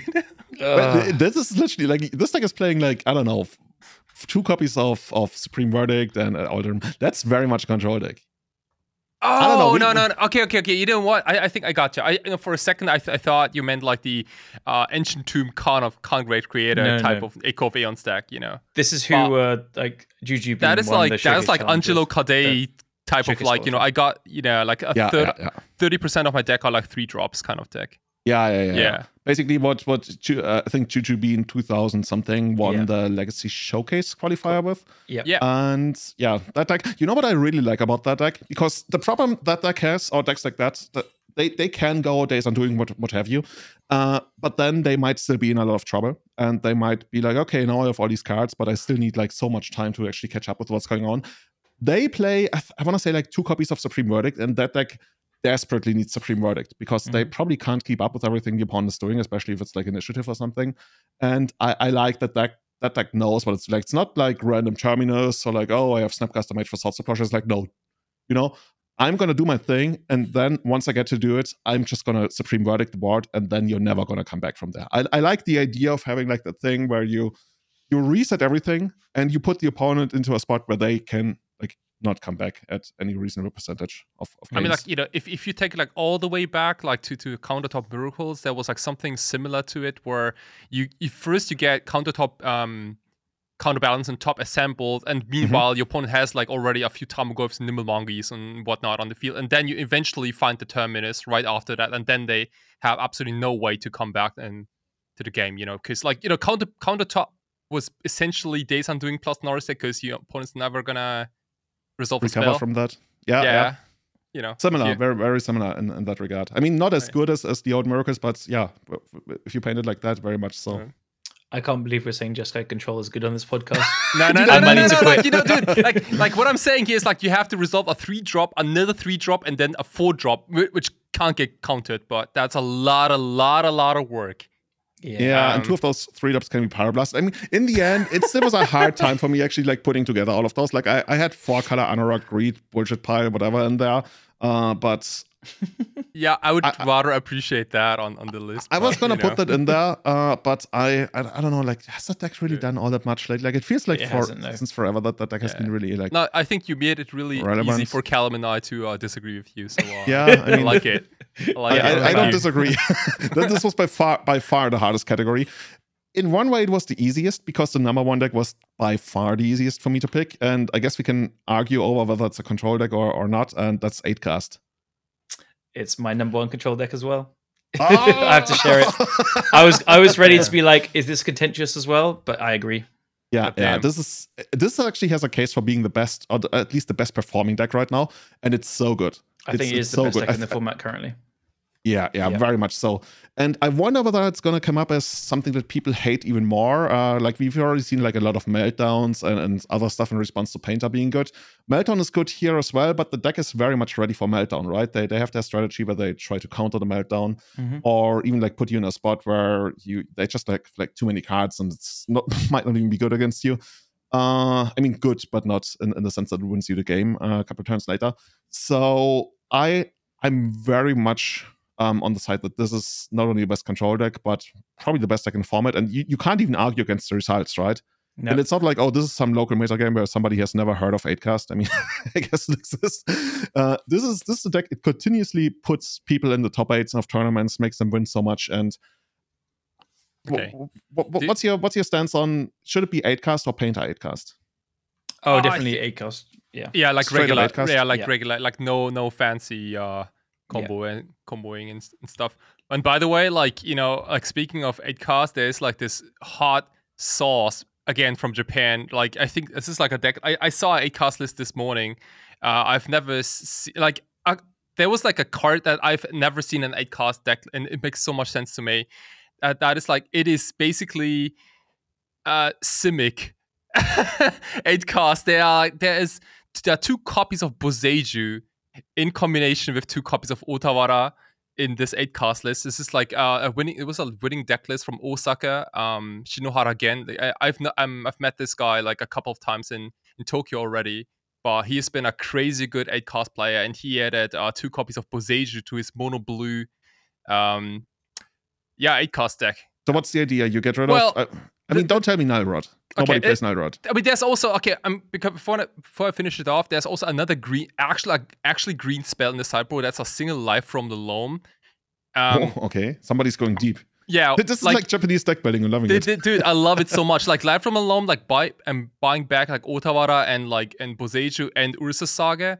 But like the the main, I think the main idea is to just combat the mirror and painter, of course, with Boseijus and like you know get um yeah just just destroying opposing sagas. Because I think like Mhm. in the mirror game, like a lot of games just come down to sagas. I think Saga Supremacy. and uh yeah like buying it back with uh with life from loam like dude i love it that's that that's my jam that's my jam right there like That's it a also cool like Lo- like loam also has a lot of synergy with with Emry i think and uh Mhm. you can also like loam a lot of like yeah like weird artifacts in your graveyard you know just buy them back stuff So like y- that basically, you're saying you're you're not loaming back random lands to make your mana base better because that's not really going to work all the work against Wasteland.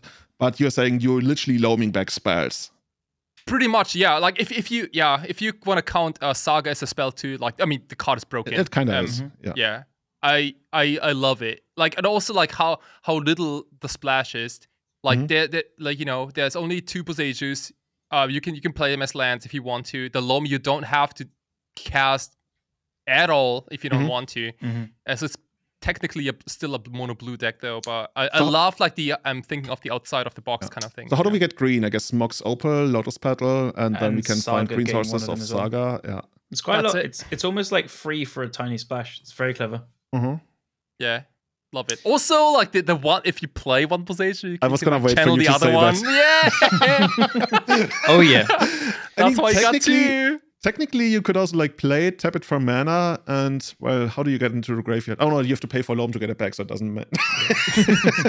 okay, Dude, never mind. I mean, and Emry kind of helps find green as well. Like she can fl- like you play her and then she gets back a Mox Opal or a Lotus Petal. Mhm, mhm, In a mhm. right. Okay, okay. So I guess it's working out, dude. I, I want to see that. That's deck cool. list. Yeah, Can when- we- when you know you I'm, when I'm you first put said it. it- some- I was like, mm, I don't, I don't like the sound of that. And then now it's making more and more sense. I'm gonna put a note here that we put the deck list into the show notes. Japanese splash deck list. Cool. Awesome. I just, I just, I just posted it. Wait, hold on. There you go. Yeah, but people can't see it. Uh, we, I'm gonna put it in the show notes. Okay. That's fine. cool. Eight cast. Yes, such a good deck. Seriously, holy shit. Did you? So you sent us um, a, a tweet from Ali earlier with win rates and stuff in the winners meta Mhm. game. I think it's like sixty-one percent win rate. What are you fucking kidding me? Yeah. I literally I dropped it into our in our to our preparation chat, and then I didn't have enough time to properly go through it before the, before I crafted the show notes. Yeah, I'm pretty sure. Let me just pull it up quickly. So, Good thing Uh, somebody reads the stuff that I share. so Ali, um, who is uh, Albert Lindblom, uh, amazing lands player. Most people listening probably know him. If not, go and follow him on Twitter. It's at Ali underscore on on underscore MTGO, and he's created this uh, like scraping tool for all the data that the legacy data project gets. And he then does these semi regularly posts about the winners metagame, which means over 5% meta share, and then you post the win rates. So 8cast is a 6.8 meta share, and it's got a 62.1 non mirror win rate currently. It's pretty good. yeah, okay. I, I guess the gut feeling is right then. yeah. Play that deck or hate that deck. But do actually I lost in the semifinals to that deck in the challenge I top aided. People Uh, always tell me, "Oh, the, the matchup is so good for painters." Like, yeah, well, it doesn't matter pretty when good. you. Yeah, But you do lose sometimes. salt in the wound. yeah, yeah. Well, no, no, I've lost it recently. Um, I've lost it twice recently, and the play pattern Oh, both times even. was Pithing Needle on Goblin Welder, and it kind of just shut down all my actions. So, I'm online. I hate to do it, but I'm going to start playing two with braids. It's I hate that card so much. It- it's really time. Like, where's fire when you need it? We need some power creep for red artifact removal. well, we've right? got Defiler and paper, then it's fine. But Oh, oh yeah. See, yeah, Yeah. that's that's quad. Like, didn't Yeah. they say like quarter three? Hopefully, which means like quarter four to me. yeah, it's probably next year. Yeah, this is this is one of the Yeah. biggest fails. But yeah, well, well Um, at least they're gonna eventually fix it, I guess. I'll just quickly run through the rest of the win rates because it's really interesting since we're Mhm. just about to go into combo. But um, eight cast, sixty-two percent win rate. These are all non-mirror mirror win rates. Blue Red Delver has fifty-one point five. Reanimate has fifty-two. Rug Delver has fifty-five point three. Jeskai Control has forty-nine point three. Elves is fifty-four point three. Breakfast is forty-nine point seven. Painter is fifty-four point one. D&T is 48.5 and Bandit Control is 45.1. So pretty good spread, but 8 cast like way out. But Bant control is 45. Dude, I've been Yeah. hating on that deck for so much, and people just like don't believe me. I mean, It- what, what even is band control these days? Yeah. For me, control now, like we'll get into it when I say the best control decks, but I think it's 8 cast and then staff. I, I this holiday thing, I, I yeah. There.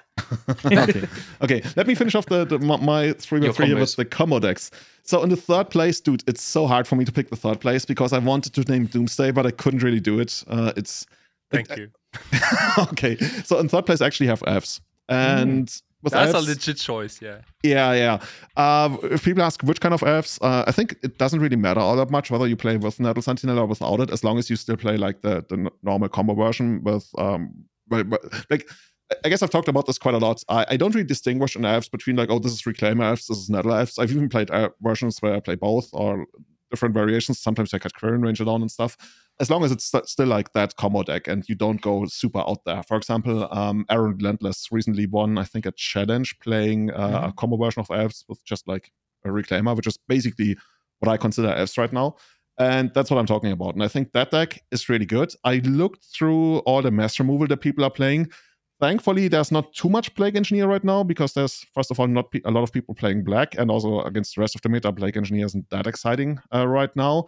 And the other thing of to check is the mass removal that Delver plays. And Delver does still play like one or sometimes two copies of mass removal, so I, I can't really make an argument for, oh, you're not seeing any kind of mass removal out of Delver. But overall, it's not that big of a deal right now. So there's no submerges and stuff, and there's like no. I feel like very few decks have specific elf site except for Fury. Like Fury is the one big thing that's still keeping elves somewhat down because that card's just like the worst. Right? I never want to play against, even though like if, if you play like I, I don't know like Reclaimer, it's a little bit easier to play around that. But overall, we see elves doing really well. I see a meta game that is okay for elves. There's like very few combo decks that really like completely destroy it, where you feel like, oh, if I don't craft my sideboard accordingly, I, I have absolutely no chance. And that's why I want to put elves in third place. Reasonable Sick. deck. Okay. I've got I've got some I've Love got it. some arguments against it, but I'll wait till my Okay, combos. cool. Second place is my most boring pick. That's just like breakfast. Breakfast, just like an all-around solid deck. I I, I almost didn't want to include it because I felt like, dude, I it's just like fucking solid, which is so weird because that, uh, historically, like breakfast was always a wonky, weird combo deck. But now there has been so much work put. Like I remember when breakfast Yeah. was basically like a five-color deck, and there's World, been so World much work put into baby. breakfast. Yeah. Yeah. And that's that's where we are right now with Breakfast. And I Yeah. have to concede that I think the version playing Stoneforge is actually better than the version not playing Stoneforge, even though I'm a Stoneforge hater. But Mhm. I've I've seen Stoneforge doing, doing really well in that deck.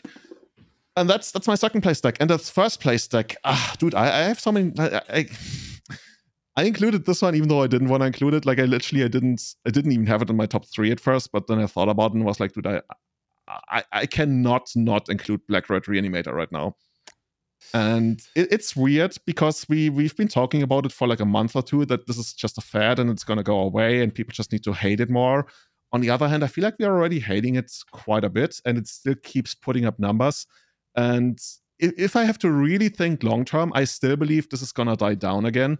But i also recognize that i've been saying this for a month now and it still keeps like putting two copies into every top eight so i have to give credit where credit is due and that's why i put it in first place It is good. People should be playing six, seven graveyard uh, sideboard cards for it online. I think.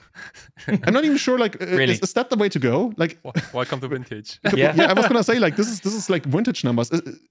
At at that point, I, I'm almost like starting wondering, should we just like base our deck selection on the existence of Black Red Reanimate in the first place? Nah, and you know, I yeah, I I- I think you're completely like uh, misevaluating the uh, the stack because like we we we sideboard all the graveyard head. We think that's probably enough, and then we usually lose to like hardcast grief and Dauthi Voidwalker, like those kind of creatures, right? I've been there. Like and like and th- that's like a, a strong plan B. They've nev- they have, haven't had hexes like in years. I think like a, a solid plan B, and like I'm not even talking about that show and tell stuff because like I I don't even think that show and tell is, is a good plan B strategy because it gets countered so easily. Um, even though people don't technically si- don't side in blasts, you know, so like Mhm. it's it's not it's not whatever, but um anyway like those creatures are like yeah i, I think it's kind of the, the the scam approach right like where you just just just double grief your opponent turn one and then you have a three two and then they have a fistful of uh i don't know like s- Faerie Macabres in their hands and and whatnot Yeah. and uh, they I just that- that's a basically- two. last- Sorry, go on. it's Julian. basically exactly the same thing. Why why I felt like when when I play against Breakfast, I don't want to side in like six Graveyard Hate against Breakfast because you you just like lose so many games sitting there with like surgical and, and stuff, and, And they, they just go like beat you. Stoneforge for Kaldra. Yeah, yeah, exactly, Which right. very- and yeah. that, that's why I'm feeling like I'm not even sure if like Good. Adding extra graveyard hate is the way to go against So like like as, a- as a doomsday player like I, I started to side in Sheoldreds versus reanimators so i can outpower their griefs and uh Dauthi Voidwalkers like i'm not even kidding that, that's and then like they that's thought season reanimate it. And you're like, well, it's like as painter, I side out all furies, even though I know that a way I can lose is like grief and Dauthi Voidwalker, and fury is awesome because it mops them up. But my way to beat their like main combo plan is also to like uh have creatures in play like the goblins, and then if they just like you know discard a fury, or I have to invoke a fury, and then they get to reanimate or animate dead. It's brutal. oh Yeah. gosh Dude. Mm. welcome to hell yeah so, how, Yeah. so, so what's actually what, what this is- how do we beat this? Like, is, is this something we have to still figure out? Because I, I don't have an answer ready right now. I I think like the answer is probably that you, you, you need hate, you need graveyard hate and counters, Mhm. but you all like all this while maintaining a solid, fair game plan, like a game plan that just overpowers griefs and Dauthi Voidwalkers. well, you're basically saying I should You play know. Tarmogoyf. Uh, like you know, that's the, because Yeah, that's think in the back of my head. against for Tarmogoyf. honestly though, I think I think like No, no. scavenging ooze might be even a little better than that. Oh, okay. Well, the okay. problem is not the I. You don't want creatures that are reliant on the graveyard because Dauthi Voidwalkers eh, enter your graveyard. Mhm, mhm. So, like- I mean, Yeah, you're yeah, still gonna get like a. Yeah. Uh, okay, okay. Well, I think you just. I mean, like, Tarmogoyf is still gonna be big enough. also, Swords to Plowshares is just like good against their Archons and stuff. Like Swords is, Yeah. is good against Reanimator. I know Griselbrand control loads of cards. I mean that that's some good advice, right? Because like I I think Swords is just good. like the the um initial reaction is to always cut removal and bring in Mhm. graveyard hate because like you know why would you like want to bring in Yeah. removal versus a Griselbrand deck but Mhm. you know thing is like they also have a lot of like archons and, and Yeah, other I, things you can easily plow I leave in bolts as painter now because you kills Dauthi or Ooh. grief, and like Ooh, it's that's all it does. Sometimes yesterday playing against Reanimator, um, they went down to three, and I had a bolt in hand, but I didn't have any red mana, and then they discarded it. Um, okay. but no, it's it's good. I, maybe it's better than I've been. I've been ragging on it a bit, thinking it's whatever. I I tried a version of Painter with um Voidwalkers and Leyline's main deck, and then you can like engineer for Helm. I was trying that out and stuff. It's kind of Mhm. cool. So that's like the reaction to the metagame you're talking about, and part of why I think this like uh, Hank the Obese's deck is pretty cool because you just scam these wins with Dauthi or Ley- Leyline game one. It's pretty cool. awesome. So yeah, that's that's my legacy three by three. Callum, why don't you give us your your data? Well, where did you arrive at? All right, so it's we've got some similarities. I'll do the same thing as you. So let's start with best aggro number three. Aggro is the one that I found hardest because at the beginning I was like, "There's no aggro decks in the format; like they all suck." So I went number three. I went Rug Delver. So you had it number one. So obviously I've got two above it. It's good. I don't think it's like. I think Delver's in a really nice place for the format now, where it's a solid deck. And I agree with you. Rug is better than Blue Red or Grixis or whatever. Like if you're playing Delver, blue red base, rug is supposed to be. Goyf is amazing. So we have that one. Number two, I didn't. I think it's aggro, but Shadow would you call Shadow aggro? Yeah, yeah, yeah, yeah. Yeah. yeah. Of course. Yeah. what else would you call it? Like combo? it's it it can play pretty mid mid rangey, like with Strixes and stuff. But I think Shadow is still very very good. Um, it's the deck that plays Tourach the best as well, and I think if Initiative Mhm. goes this more white direction and doesn't play Furies, Tourach is very very good in the metagame, uh, especially with staff control. Like all their removal is white, so I think to like Shadow I think is better than the other Delver decks. Mhm. Um, and then my number one is White Red Initiative, uh, as we said. Uh, that's I forgot about Rhinos. That was a good shout, but I don't think it's better than these three in my mind. Initiative yeah, is it, I mean, it's, it, it for, for me it was between Rhinos and Shadow, so I can Mhm. very much Shadow see Shadow Okay. being in there as well. Uh, maybe, maybe that's some recency bias, having played against Rhinos a lot and being super impressed by it. But Yeah. Shadow is very much a solid choice as well. that's fair. But so we we we shared Rug Delver and Initiative, just where we place it, and this Initiative being number one could age not great, but I think it's starting to show up results pretty quickly. Um, I had some notables, and I think these are all pretty good. Though I think Hammer Time is very very good. The only reason I didn't include it, I think it's really strong and underplayed, but it's going to have tons of splash hate for eight cards being the top deck.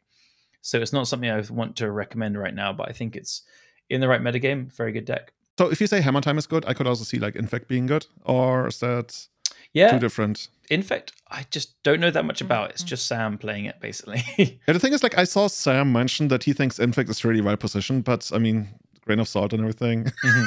Yeah, yeah. It's uh, I mean, there's also Urza's Saga in Hammer Time. You know, Urza's Saga is pretty. oh yeah, broken. that gives you more staying power. That's, Yeah. that's for sure. yeah.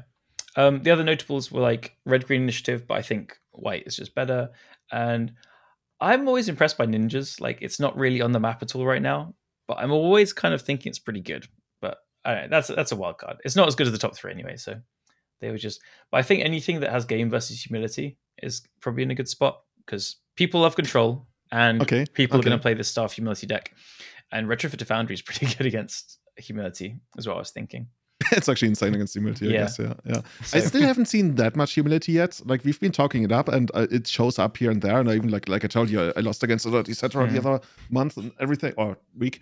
Uh, or may, maybe we're gonna see even more of it in the I feel like I've seen tons, considering how we haven't seen it for five years. plus. okay, that's true. That's Yeah. true. That's very much true. But I was watching Arkan stream the challenge yesterday, and he he kept having it in play. So Oh, he was Yeah. playing it as well. Yeah, okay, yeah. okay.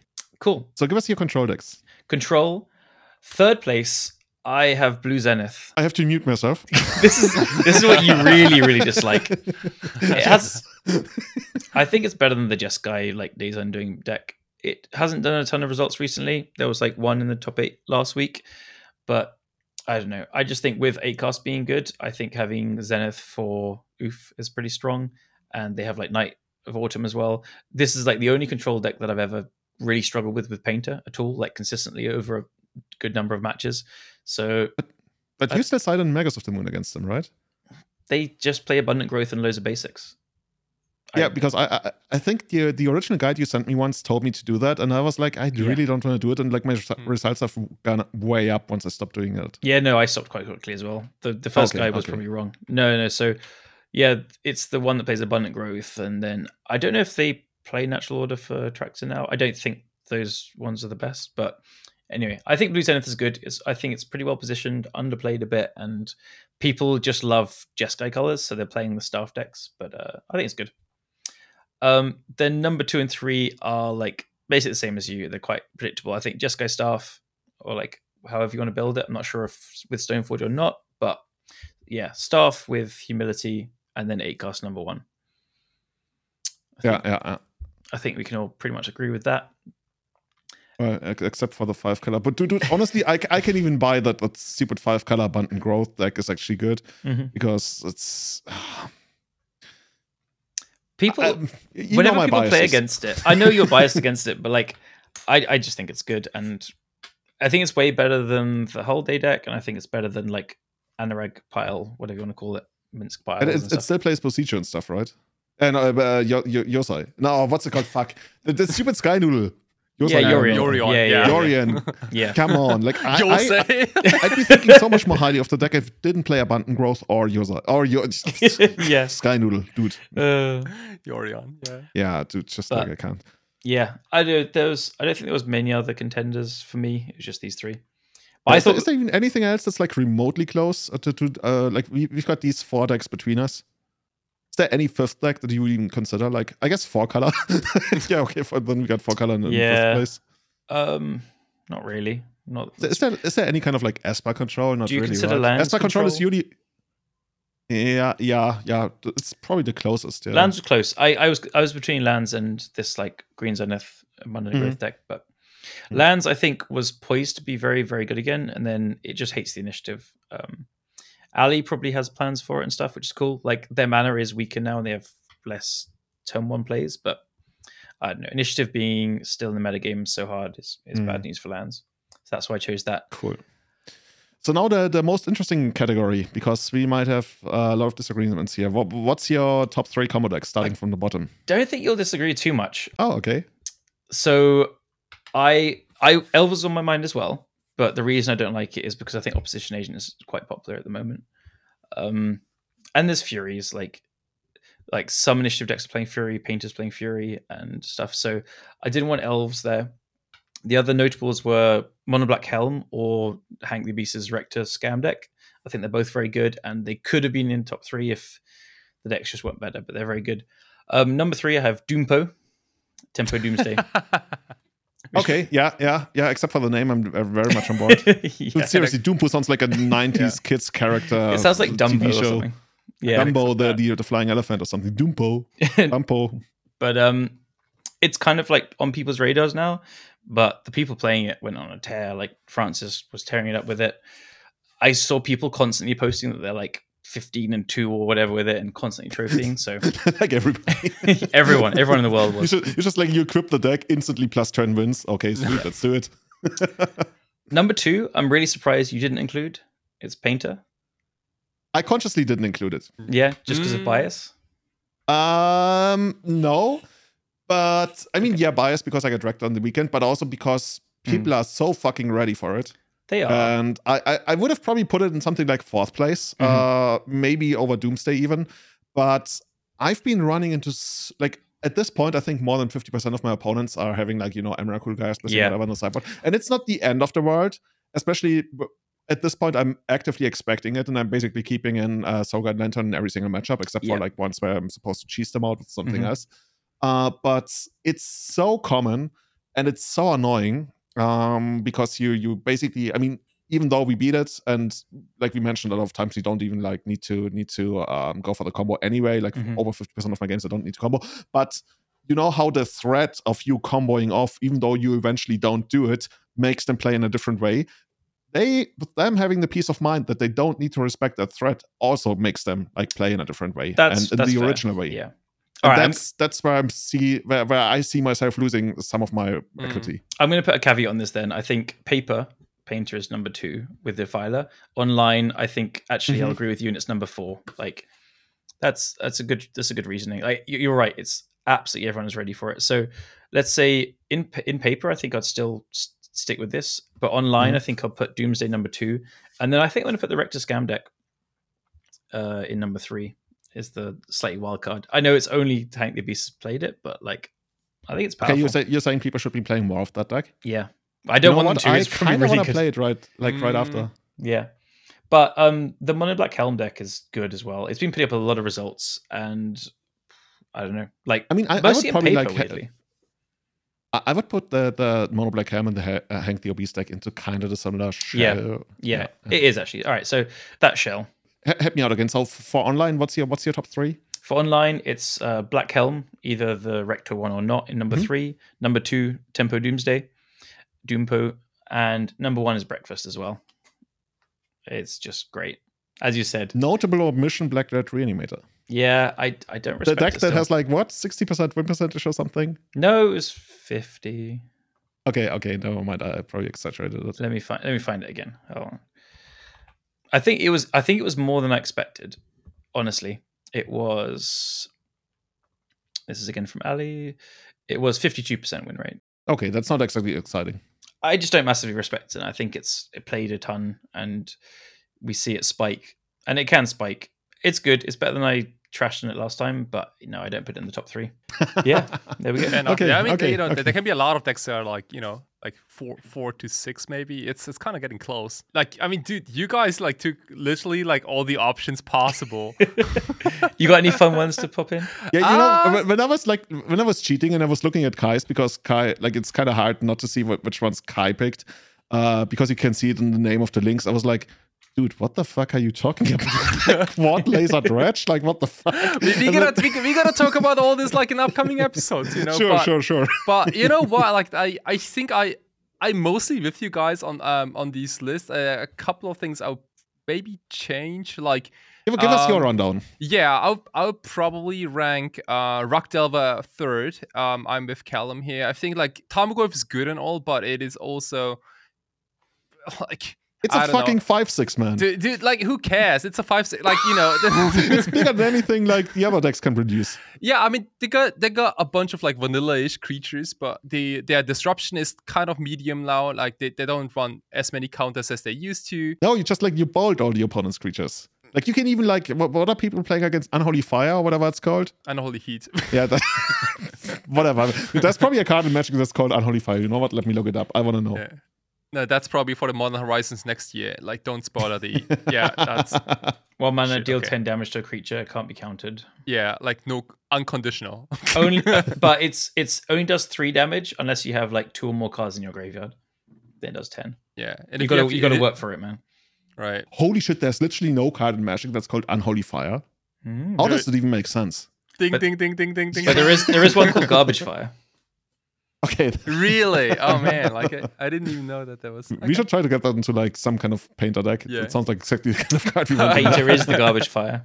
yeah, awesome, awesome. But So, yeah, again, like you, got- know, like I think like Rock Rock Delver, it's pr- pr- probably I'm, I'm I'm trying to look at Rock Delver more as a like an aggro control deck, but it is pretty much just you know in your face. Uh, if the the, the least amount of um counter counter backup you can have. Like it's almost kind of like a a Merfolk ish deck at this point, where you have like Mhm. S- way too many creatures. Like you know, I used to grow up uh, with the uh, with the mindset that Delver decks are not allowed to have more than 12 creatures. Like 12 is the absolute maximum, and like you'd rather have like 11 or 10 creatures in your deck. I mean, that's how we used to do it, right? Right. But Uh, Winter Orb is a threat, bro. You gotta into, with the opposite, also like the Mongoose was no touchy. So Untouchable. um yeah.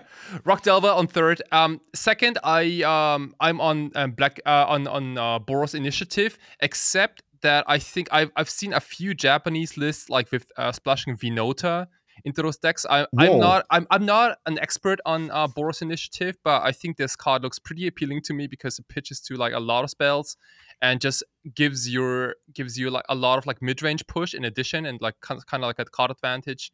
Um, I've seen these ones. in They play like Rabblemaster and Legion Warboss as well. Like, yeah, you could do that. Like Mm-hmm. Laelia is also pretty pretty popular among those card choices. And then you play Um, like the eight initiative. So wait, we were talking about like that four mana Vinota when it attacks, and then you sacrifice like an attacking creature, and then you No, basically no, no. no. It's way better than that. It's four mana, four, four. And then whenever you attack with a non human creature, you reveal cards from the top of the library until you reveal a human. You put that creature into play tapped and attacking, and it's indestructible until end of turn. Dude, Right. that's so much better than that that five mana thing that Five Fireflux squad. Squad. that people Yeah. played. That was four as well, Yeah. but this is much better. So, like, all your goblin tokens turn into uh, Seasoned Dungeoneers and uh, Chaos, Caves of Chaos Adventurers. Right. Or is it? Oh, you can hit. F- I mean, yeah, like Yeah. that's the, the only exception that like Vinota, like it looks at the top six cards, Mhm. but um, it has a, a super high density on on, on uh, hyper aggressive creatures in the, in the deck. It's not as like prison isk anymore, but it's just it's like a pure aggro deck. But you know, this is also a category for aggro deck, so I don't know what the Yeah, yeah, problem is. definitely. Like all the Um, zombie decks are aggro decks in, in this regard, Right, uh, I yeah. would say. it also it also is pretty pretty decent versus like the regular Boros Initiative decks that you know Mhm. try to like out Thalia you or something like that. You know Mhm. that that that's, that's always the, the thing you know with the Ancient Tomb decks that like you have the ones that want to like prison you out of the game, and then they're like the pure, literally like standard style like ag- pure aggro, no prison like elements whatsoever, and then they just crush the other. I'm not even sure I want to play. Thalia in those decks. This one doesn't. I've I've seen it. I've played against it quite a few times as well. This Winota one. It's also a human, so you know you probably don't want to play that with the uh, with Vinota. Yeah. This one like has has more red producing lands. I Right, Uh, you don't want to play it with Raynota? I thought Raynota Yeah, no. only Have gets humans into play. Now, we says like whenever a non-human creature you control attacks. Oh, Yeah, oh, yeah, fuck, that- this card is complicated. Dude, this is beyond my horizon. you That's why, that's why you gotta like play a, a bunch of like goblins and shit. Yeah. So you want your lower curve to be non-humans. So you play Mhm. Fable and then the 8 Mhm. goblins, and then your your top of your curve is the Caves of Chaos Adventurer and Seasoned Dungeoneer, which are humans. Oh, I, so I was gonna like I, I was gonna hold it against Raynota that it doesn't have haste, but actually doesn't need to be, have No. haste, right? no, So you you you play like let's say your turn one, I don't know, Archon of Emeria, and turn two Raynota and you attack, and then you get in there. it doesn't even play Archon this version. It's I would it's- play But, Archon. that but, card's yeah, insane. but hype, yeah, but theoretically, right? You you play any creature, like any non-human creature first, and then you go Vinota, attack sap, and yeah, then you yeah, know yeah. you get okay, okay. instant value. And that that's you know that's uh, like the instant value thing is probably like something Mhm. valuable. the current Uh-huh. legacy, you know. Um, You you don't find have a to wait second another Raynota. turn. Yeah, hey.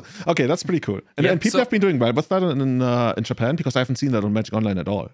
Yeah, like it's it's not a it's not a popular legacy card. It's it's more like a commander staple at this point. Um, I know, I know, I know. It's very much a commander staple. That's why I was so surprised.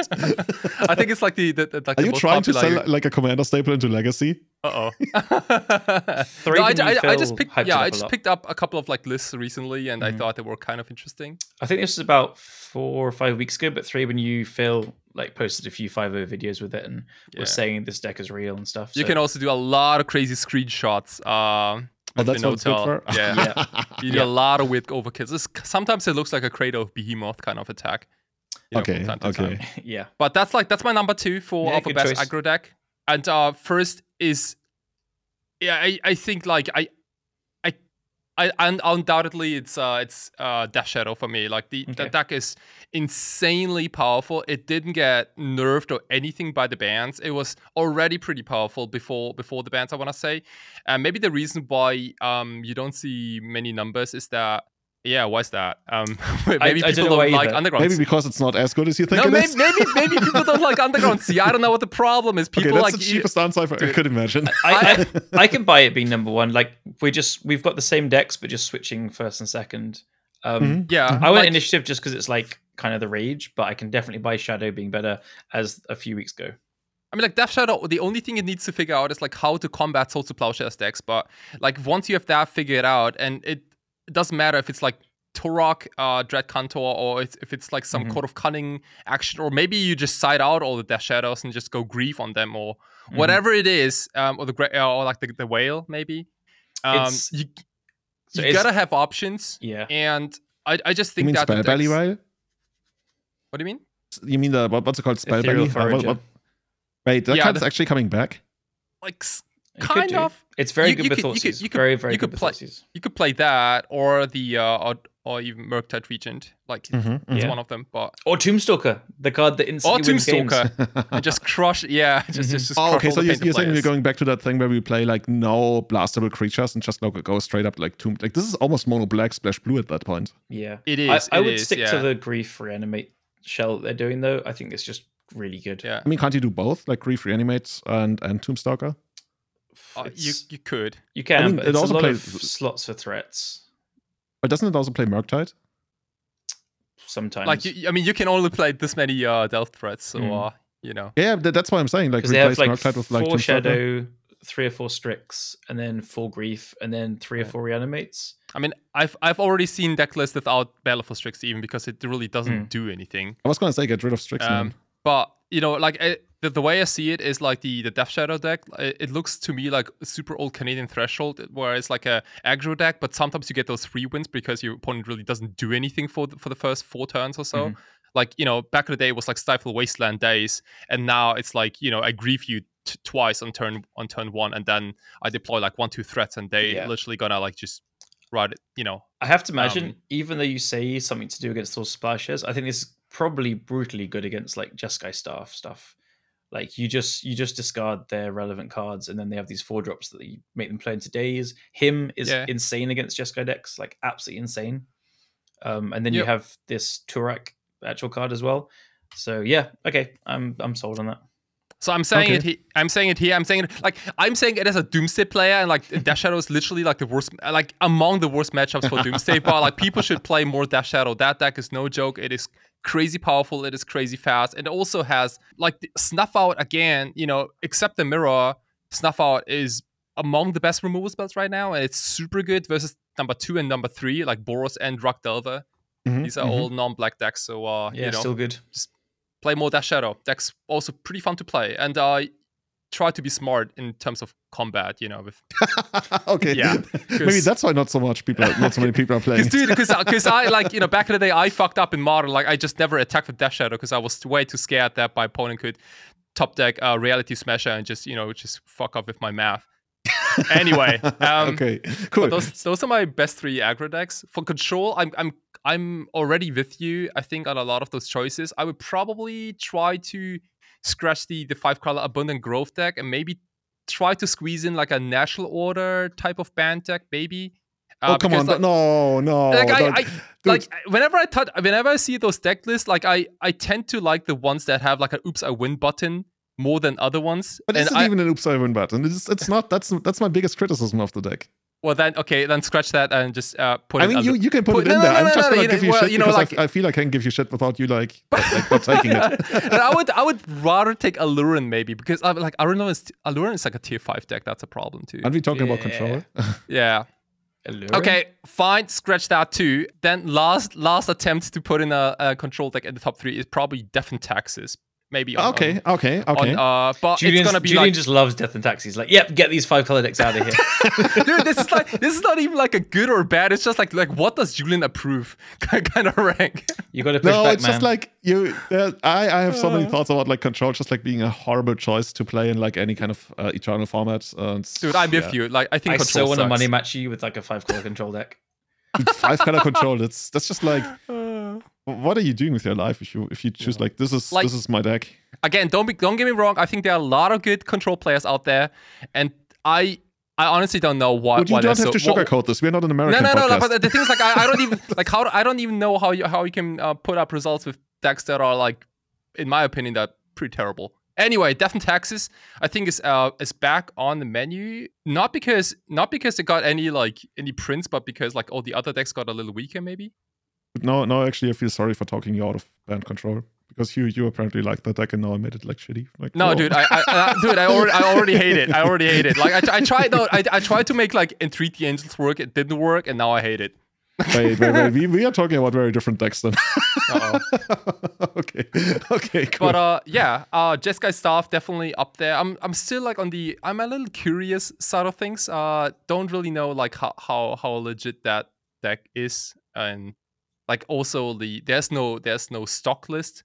Mhm. Um, for now, like I don't know like how how many humilities are going to be played in those deck lists and planeswalkers and, and whatnot. But I'm I'm it's kind of the the maybe thing. And eight cast is undeniably like uh number one. I think The juggernaut in the there's- format yeah, right there's no Yeah, yeah, yeah, there's no doubt about that.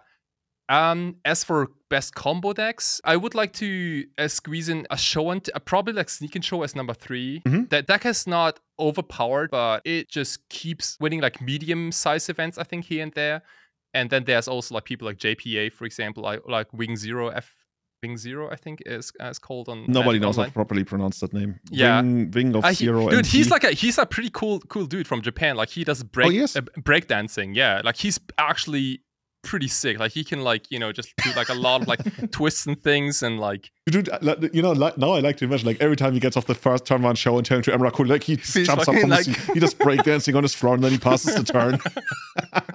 yeah, dude. That's how you do it, right? Okay, sneak and show in third But, place. yeah, I can see that. s- Sneak and show are probably like the the, the faster approaches with like dazes and and, and spirit guides and things like that. Mhm. Um, and then I will just add the reason I didn't put Seek Show on is because of humility. Oh, dude, that's not even a staple yet. Like we tried to just- make it a staple. I feel like I'm seeing it everywhere. I don't know. really. Yeah, it's interesting. Like you, you say you see it everywhere. I see it every now and then, barely ever. Uh, but when I do see it, it's always very good. So I guess I'm, I'm like, I'm kind of with you with regards to quality, but not with regards to quantity. So I- I have a hard time It, it depends evaluating what you see. It's like I sneak and show and elves. I didn't put because of humility and opposition agent, but it as I said, it depends what you see. Um, they are very good decks, and so if you're not seeing these cards too often, then the power level is there for sure. Oh, totally, totally. Uh, on number two, um, well, like you know, I'm, I, I, I can't, I can't. Yeah, well, I have to say it. Uh, it's, it's, I think it's Doomsday, Uh-huh. and uh, the reason why I think that Doomsday got a little better po- uh, post banned is because, like, first of all, a lot of people are like, are um, putting a lot of sideboard cards ver- um against like artifact stuff and graveyard stuff. I think this is like the the, the thing people are like constantly trying to to do, right? Like serenities and Faerie Macabres and whatnot. And like none of those cards really touch Doomsday. So like why people are doing all that, people start cutting like dress downs, for example, or like, or like other cards that are pretty good versus Doomsday. And you know, it's it's not it's not a big number by any means, but um, this is like I, I played like two leagues yesterday and uh, almost trophied one of them, and the, the other one was like a three and two, but it felt pretty pretty good. Also, P.S. I'm I'm I'm on one Thassa's Oracle again. Screw you guys. Big, big words. Screw you guys. Like you know, it's like all the way back to like Who wants to win games 2022. anyway when you can look good doing it? yeah, dude. Um, Which version are you playing? Personal tutor or Doompo? I nah, no creatures, no Nice. creatures in, in the main board. Yeah, it's like a, a turbo list, but um, I'm pl- I'm trying out Pact of Negation again because and Ideas Unbound like like all goodies and all these. Um, Oh, I saw a screenshot with uh, Ideas Unbound in play. I saw that one too. dude, screw that. that How many lands did you sinkhole have in deck- that screenshot? Ah, I had about four or five in my yard. Yeah, shout out to Power Twenty Two, who in the in the yard was two wastelands and two sinkholes with both your basics in the graveyard. dude like that was a hell that was a hell of a game like have you ever like played against someone who uh has a spell dancer and like double him to Torox you or like you know shit like that that is insane It was have a lot of fun. Like I can Awesome. see why Doomsday players sometimes don't want to play Doomsday because if you get hit hard, you get hit hard. oh yeah Yeah. also you lose everything so uh yeah that's uh, um that's so like you know um doomsday on, on number two but it can easily be switched based on like what people play in the sideboards like it can easily be painted again if, if people uh, stop playing artifact hates and, and like those crazy one-off emeralds in a sideboard I don't care about the Um, artifact hate. It's the it's the shuffle effects from aggro decks that's hard. So, Okay, yeah, but The I, I mean, effects, yeah, I mean, they're not very good. You guys should all cut them. Yeah. right. Yeah. And number one, I think I'm, I'm with Julian here, like Reanimator, Black Red. Um, doesn't ha- necessarily have to be the, the blue black version. Like I saw a couple of copy, um, couple of decks running around with like Atraxis and Forces and, and careful Mhm. studies, but I, I just I just believe that it's not needed. It's kind of unnecessary, and uh, you should just go uh, Black Red Rakdos. Yeah, I agree Black with red that. all the way. Yeah, Awesome. Yeah, um, I guess that was our three by three here. It's gonna be interesting how it shakes out. Like, if you guys were completely unbiased and you had to play a big tournament tomorrow, which one of those decks that we see here on the screen would you pick? Eight cost. I, I, I just suck at eight costs, so I can't. um, My camera just died. Anyways, we continue. um, I probably yeah, like Death Shadow or Doomsday is probably what I would pick. You know, it's kind of weird. Like, I don't even have Shadow in my top three aggro, but you guys really talked me into Shadow now, so I almost want to pick Shadow. Oh man, you, you have no idea, Julian. Like this deck is nasty. It It is Dude, is dude, super good. ridiculous. yeah, okay, okay. So for me, it's like probably like Rock Diver, Shadow, something like that, or 8cast. 8cast is also really, really good. Mhm. That's, I don't know. We, we will see. We will see how it works out. Uh, in the future, uh, as we talked about, we might actually do a do a thing, right? Top three decks of all times, uh, in the sense of like that we enjoyed them or whatever category. I guess we we could also have something like I don't know, your most your favorite deck of all times, the most dominant legacy deck of all times that wasn't banned within like a month or something. No, one of my choices was banned within a month. Let me have it. yeah, yeah. See, that's why I Uh-oh. excluded it. well, something like that. Like I, I think that- that's kind of cool. And but until then, I think we're gonna call it a day. Do you guys have any shout outs for the week? No. Uh, Nope. That's that's good. No new tournament series in the UK. Like it feels like they're coming up everywhere right now. I have Warhammer tournaments the next three weeks in a row. So Oh, okay, okay. I'm uh, Magic the Gathering. I've never even heard of it. okay, let's let, let us know how those worked out then. Yeah. Okay, if you want to support the running of Everyday Eternal, you can do so by leaving a review on Apple Podcasts or on Spotify, or you can support the running on the show on patreon.com slash everyday eternal. If you want to follow us on social media, we are at eternalmtg on Twitter and Instagram. And if you want to become a Patreon, join the Discord, hang out with us. By the way, the Discord link has finally been fixed. Like I think a month ago, you you get auto added to the Discord once you've connected. So that's perfect. And you can join those those um, exalted ranks of our Eternal Witness tier supporters Salvatore Orico, Tommy Hinks, Testacular, Sebastian Holager, Guillaume, Sean Dewey, Francis Cowper, Cassandra Davis, Benedict Gruber, and Severin Schwarzhuber. And our Griselbrand tier supporters, I think we made the joke of having to rename them a Traxxas tier, even though I still believe it, Griselbrand's just like way better. Griselbrand's better. We can, we can, honestly, honestly, it should probably be the the Archon of Cruelty tier, right? Yeah. I lose to Archon of Cruelty so much. God that doesn't sound as flashy though. Victor yeah. Bernard, Bachi Butt, Scott Monroe, Jeremy Gates, Henrik Korkutz, Tom Hepp, Andrew Whitman, Kane, Ian Seefeld, Fritz Sternert, and Paragon Games in St. Louis. Everybody, have a great time. And I think we'll see you by the end of the month, uh, where Kai might also have a lot more announcements for us. We'll, mm. we'll see, maybe, maybe in May then. You ready? I'm, I'm going to be excited. Everybody, have a great evening, have a great time, and see you again. Until next time. Bye-bye. Bye. Ciao.